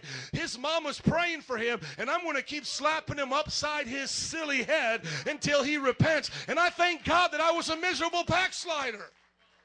And that's what, by the way, what are we praying for? We can't change somebody's free will. So when you pray for somebody to get saved, you can't force them to be saved because Jesus would have forced you know, Judas to be saved. What you're praying is God give them more opportunities. Take away the lies. Open up the mind of the unbeliever. That's what we're praying. So that they're in a club and when everything's fine and dandy, their eyes are opened up and they see demons and they see the evil there. Or they just made a million dollar deal and they go home and pop the bubbly and have champagne and they feel as low as they ever have been because God is opening their eyes to the reality that they're nothing without God. That's what we're praying. That God opens eyes. He says, Those who I love, I rebuke and discipline. So be earnest and what?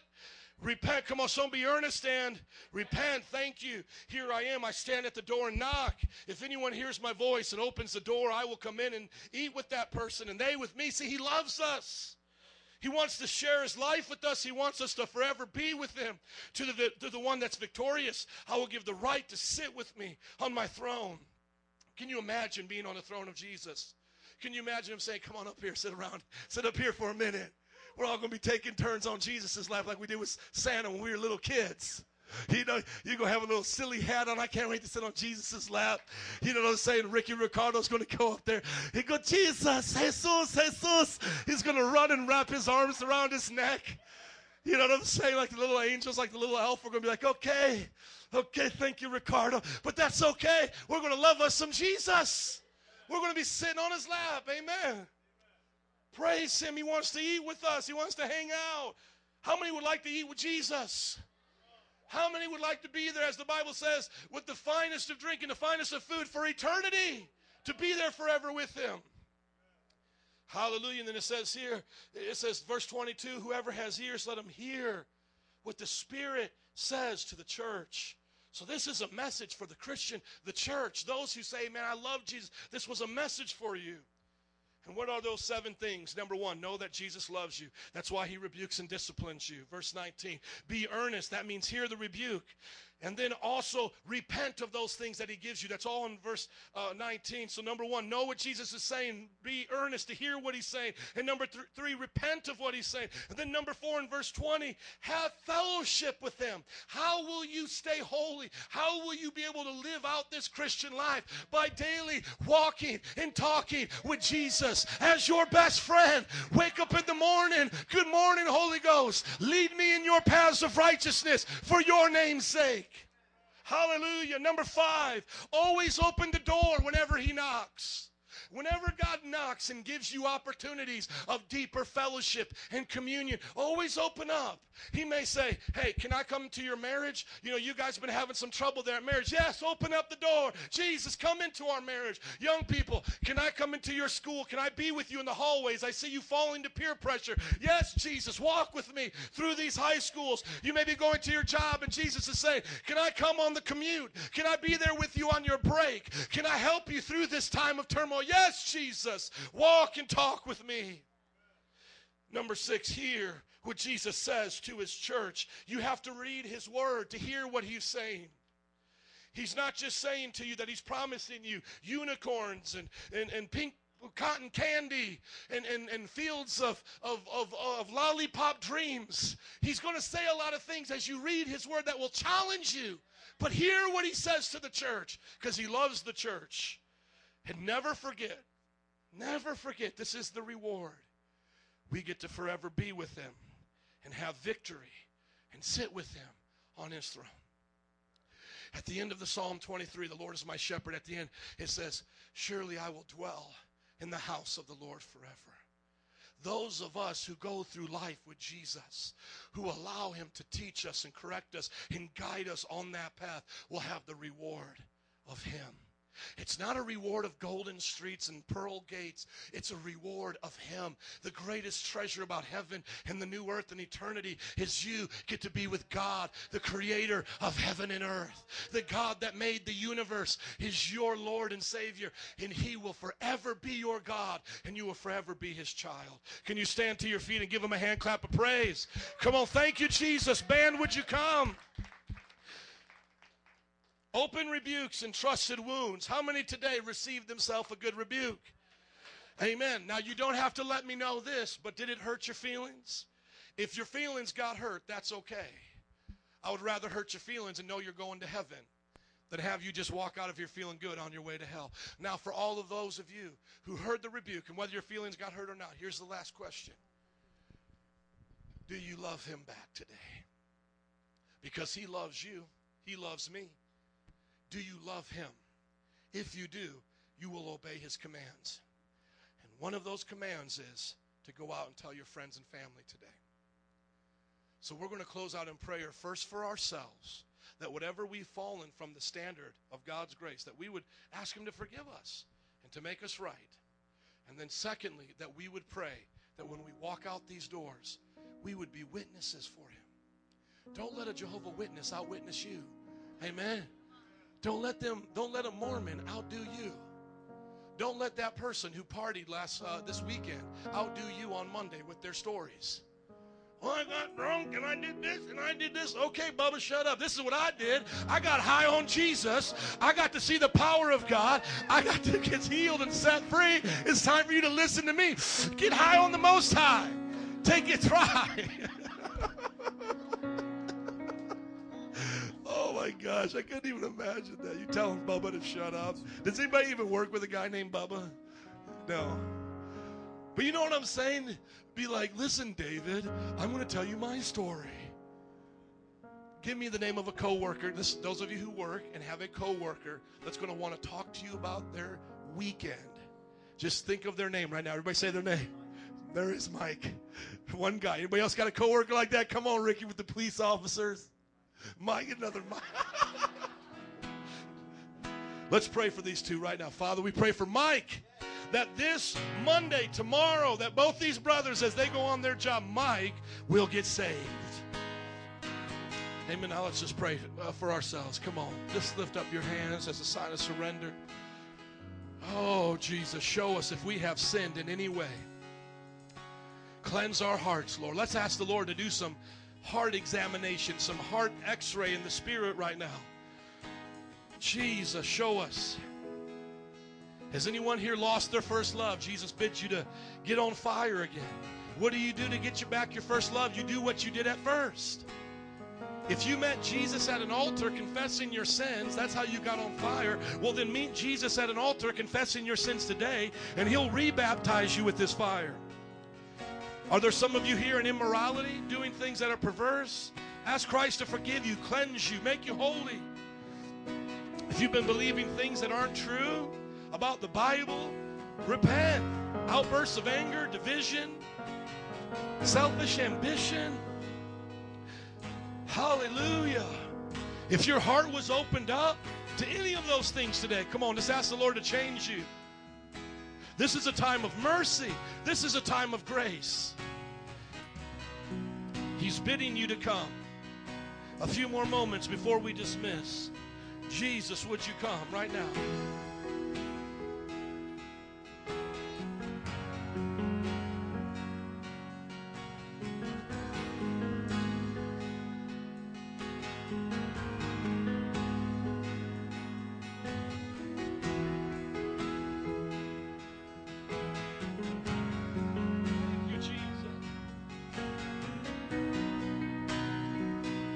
Receiving cleansing, just say this with me I am cleansed by the blood of Jesus. I am the righteousness of God in Christ Jesus. I am who He says I am. I can do what He says I can do by the power of the Spirit in me. Come on, just right now, thank Him for that. Righteousness, holiness is granted to you as a gift. It's not earned, salvation is a gift. Hallelujah, transformation.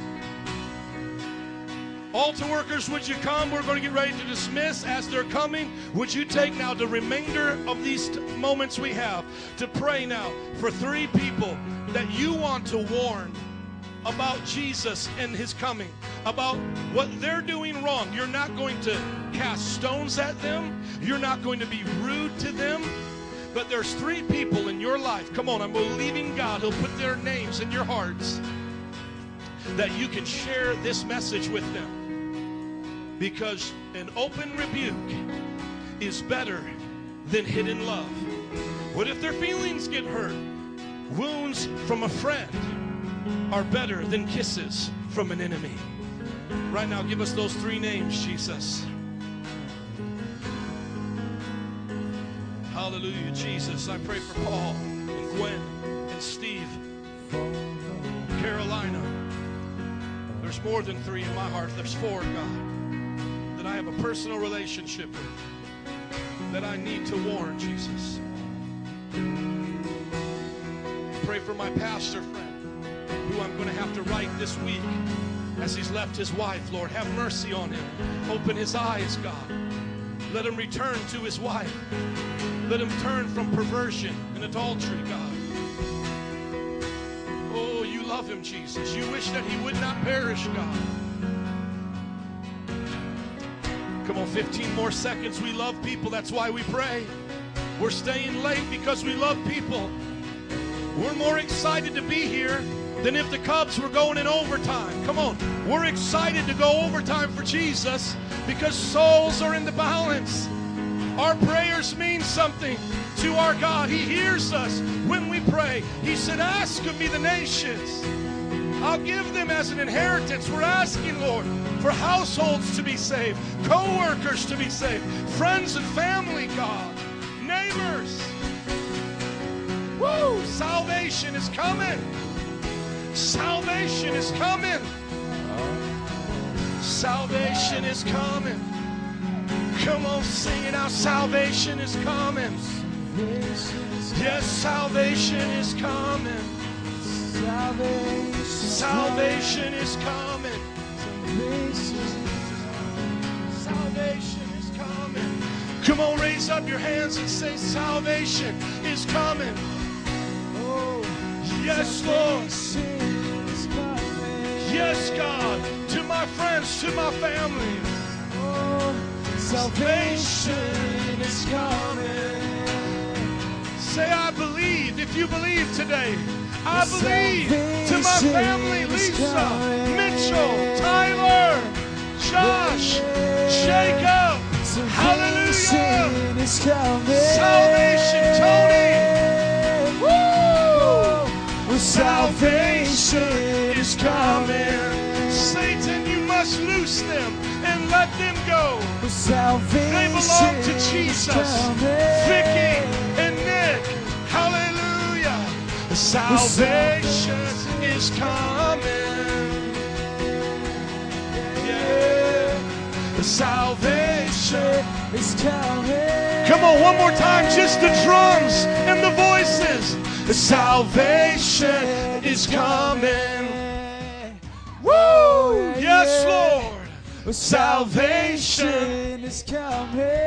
Oh, yes, I believe, I believe. Salvation is coming. Yes, Lord. Salvation. If you believe it now, give him a hand clap of praise. Hallelujah. A shout of victory. We love you, God. We love you, God. Woo! Amen. God bless you. Slap your neighbor high five. Tell them salvation is coming. We're going to keep worshiping. You are dismissed. If you have any prayer needs, we're going to pray with you right now. Come on up. If you want to pray for forgiveness, healing, want to get filled with the Holy Ghost and fuego. Amen. Keep singing as the band comes. God bless you. We exalt thee today, God. Be with us as we go separate ways. Let us lift up the name of Jesus in this nation again. And I exalt Amen. Come on, receive prayer if that's you as we're dismissing. Oh God, use every life group this week, every discipleship. Let lives be changed. Woo! He said, if I be lifted up, I'll draw every person unto me. We lift you up, Jesus.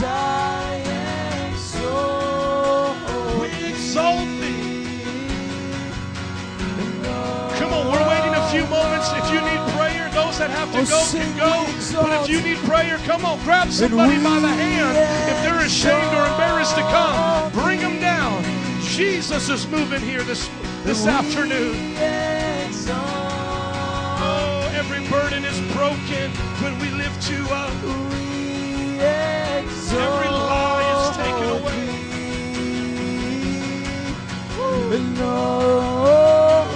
Come on, one more time. I exalt thee. I